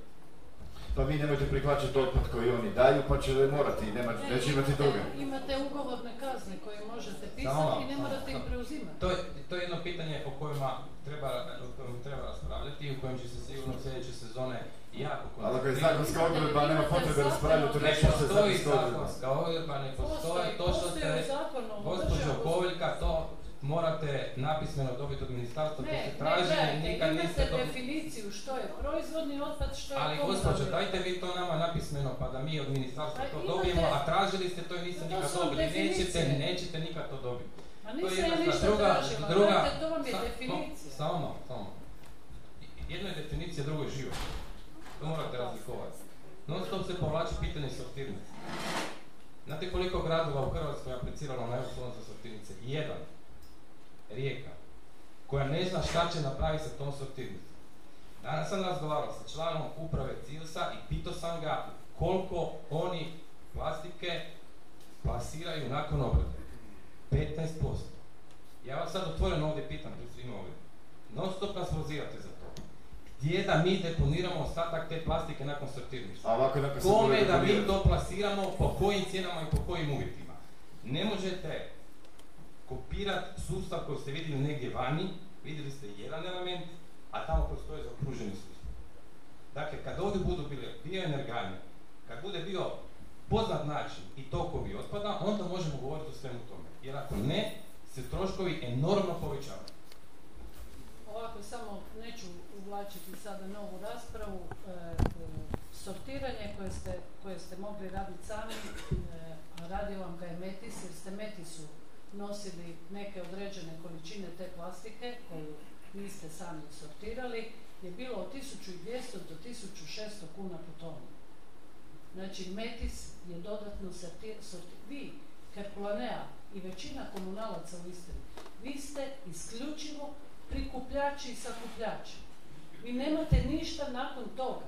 Ni jednu fazu nemate nakon prikupljanja sakupljanja. Sad imate jav- javnu nabavu 10 milijuna kuna kamiona i razno raznih polu podzemnih spremnika. Šta ćete kad to prikupite odvojeno?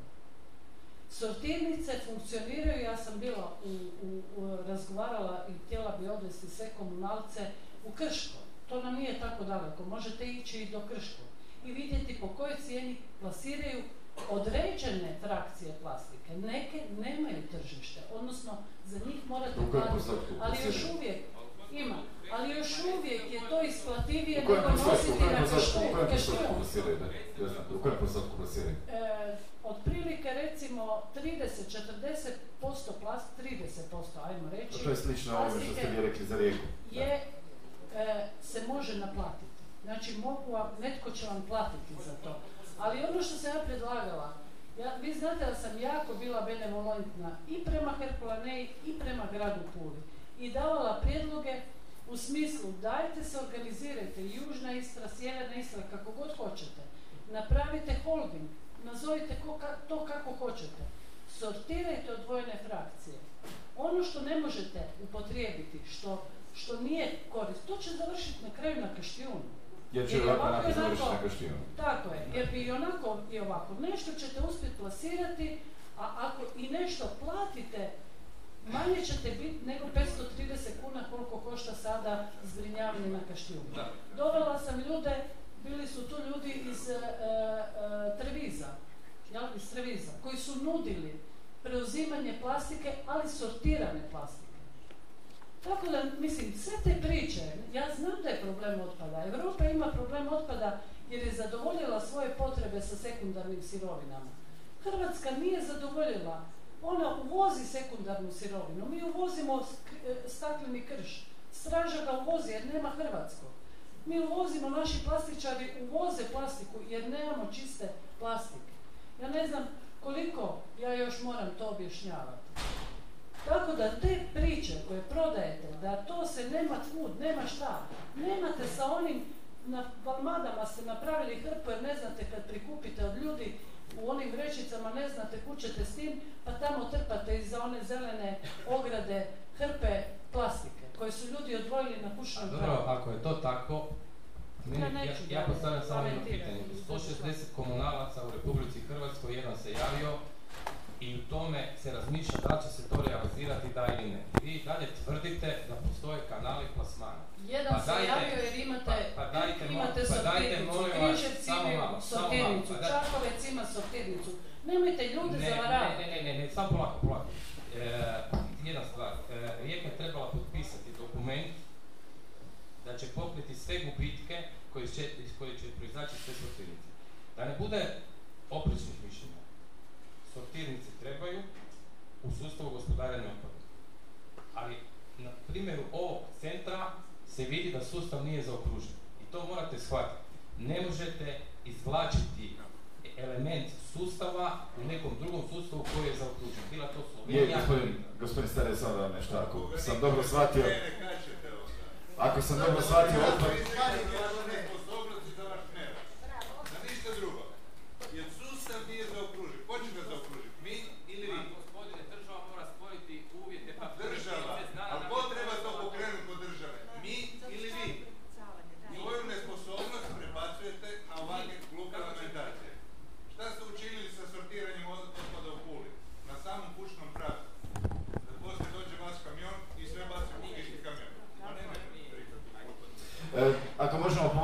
kraju, e, tu su bilo još dva pitanja, samo ako imate nešto novo.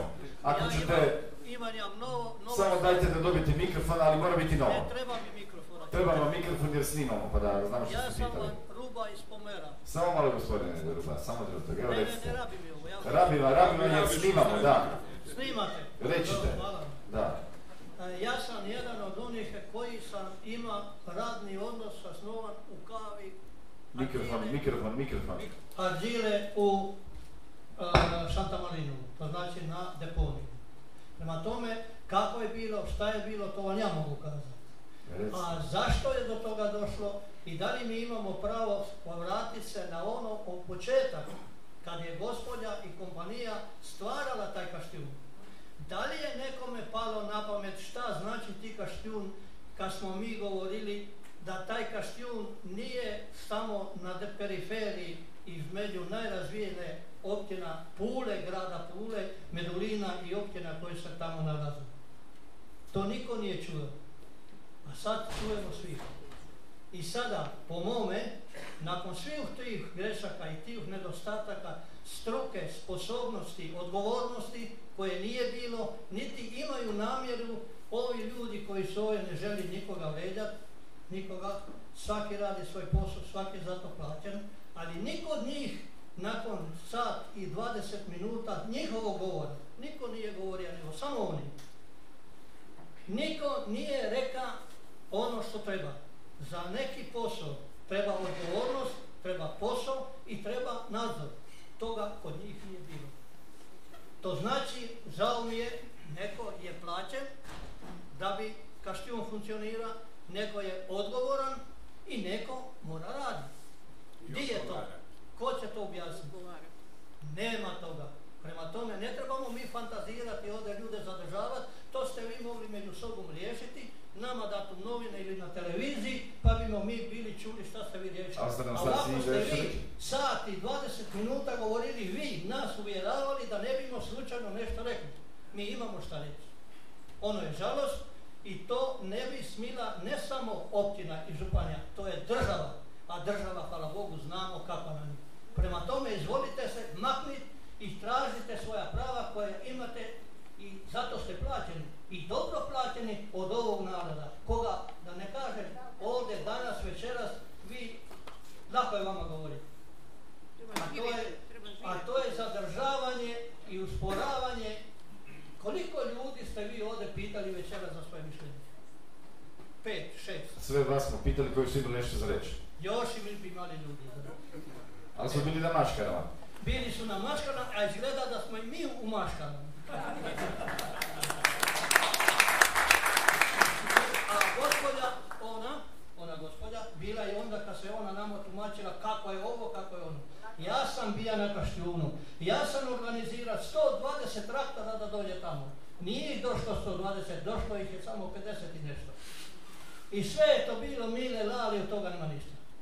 Da li su Medulinci, sad vi kažete, oni su platili vamo u nama. Nije Medulin druga država, nije Medulin druga županija, Medulin je sastavni dio ove županije, Medulin je ono što je dostojan i kako da bi bili mnogi drugi kao što je Medulin. A da ne govorimo o Pomeru koji ima jednu, jednu, jednu, kako bi rekao, jedan položaj koji sutra bi mogao biti najljepši grad u Donjoj Istri. O tome drugi put. Može. Hvala E, hvala još jednom svima što ste došli. Ja ću samo vidjeti sa gostima, želite li za kraj e, svako nekakav kratak zaključak. Ako možemo pod nekakav zajednički zaključak, ono što sam uspio upisati, samo dajte još trenutak. Dakle, e, potrebno je još malo vremena. Gospodina Radina, ako sam dobro shvatio, vi ste u nekoj završnoj fazi pokušaja dovoženja u red Kaštijuna. Civilni nadzor je dosta bitna stavka koja bi omogućila dodatno povjerenje i možda dodatno vrijeme vama u nekakvoj budućnosti i jedne stanice koje ste govorili koje bi pomogle eventualno da vidimo e, što dišemo i na koji način sve to zajedno funkcionira. Hvala vam još jednom svima što ste došli. Bilo mi je drago danas da ste čuli neki novi stvari večeras. Doviđenja i do slušanja.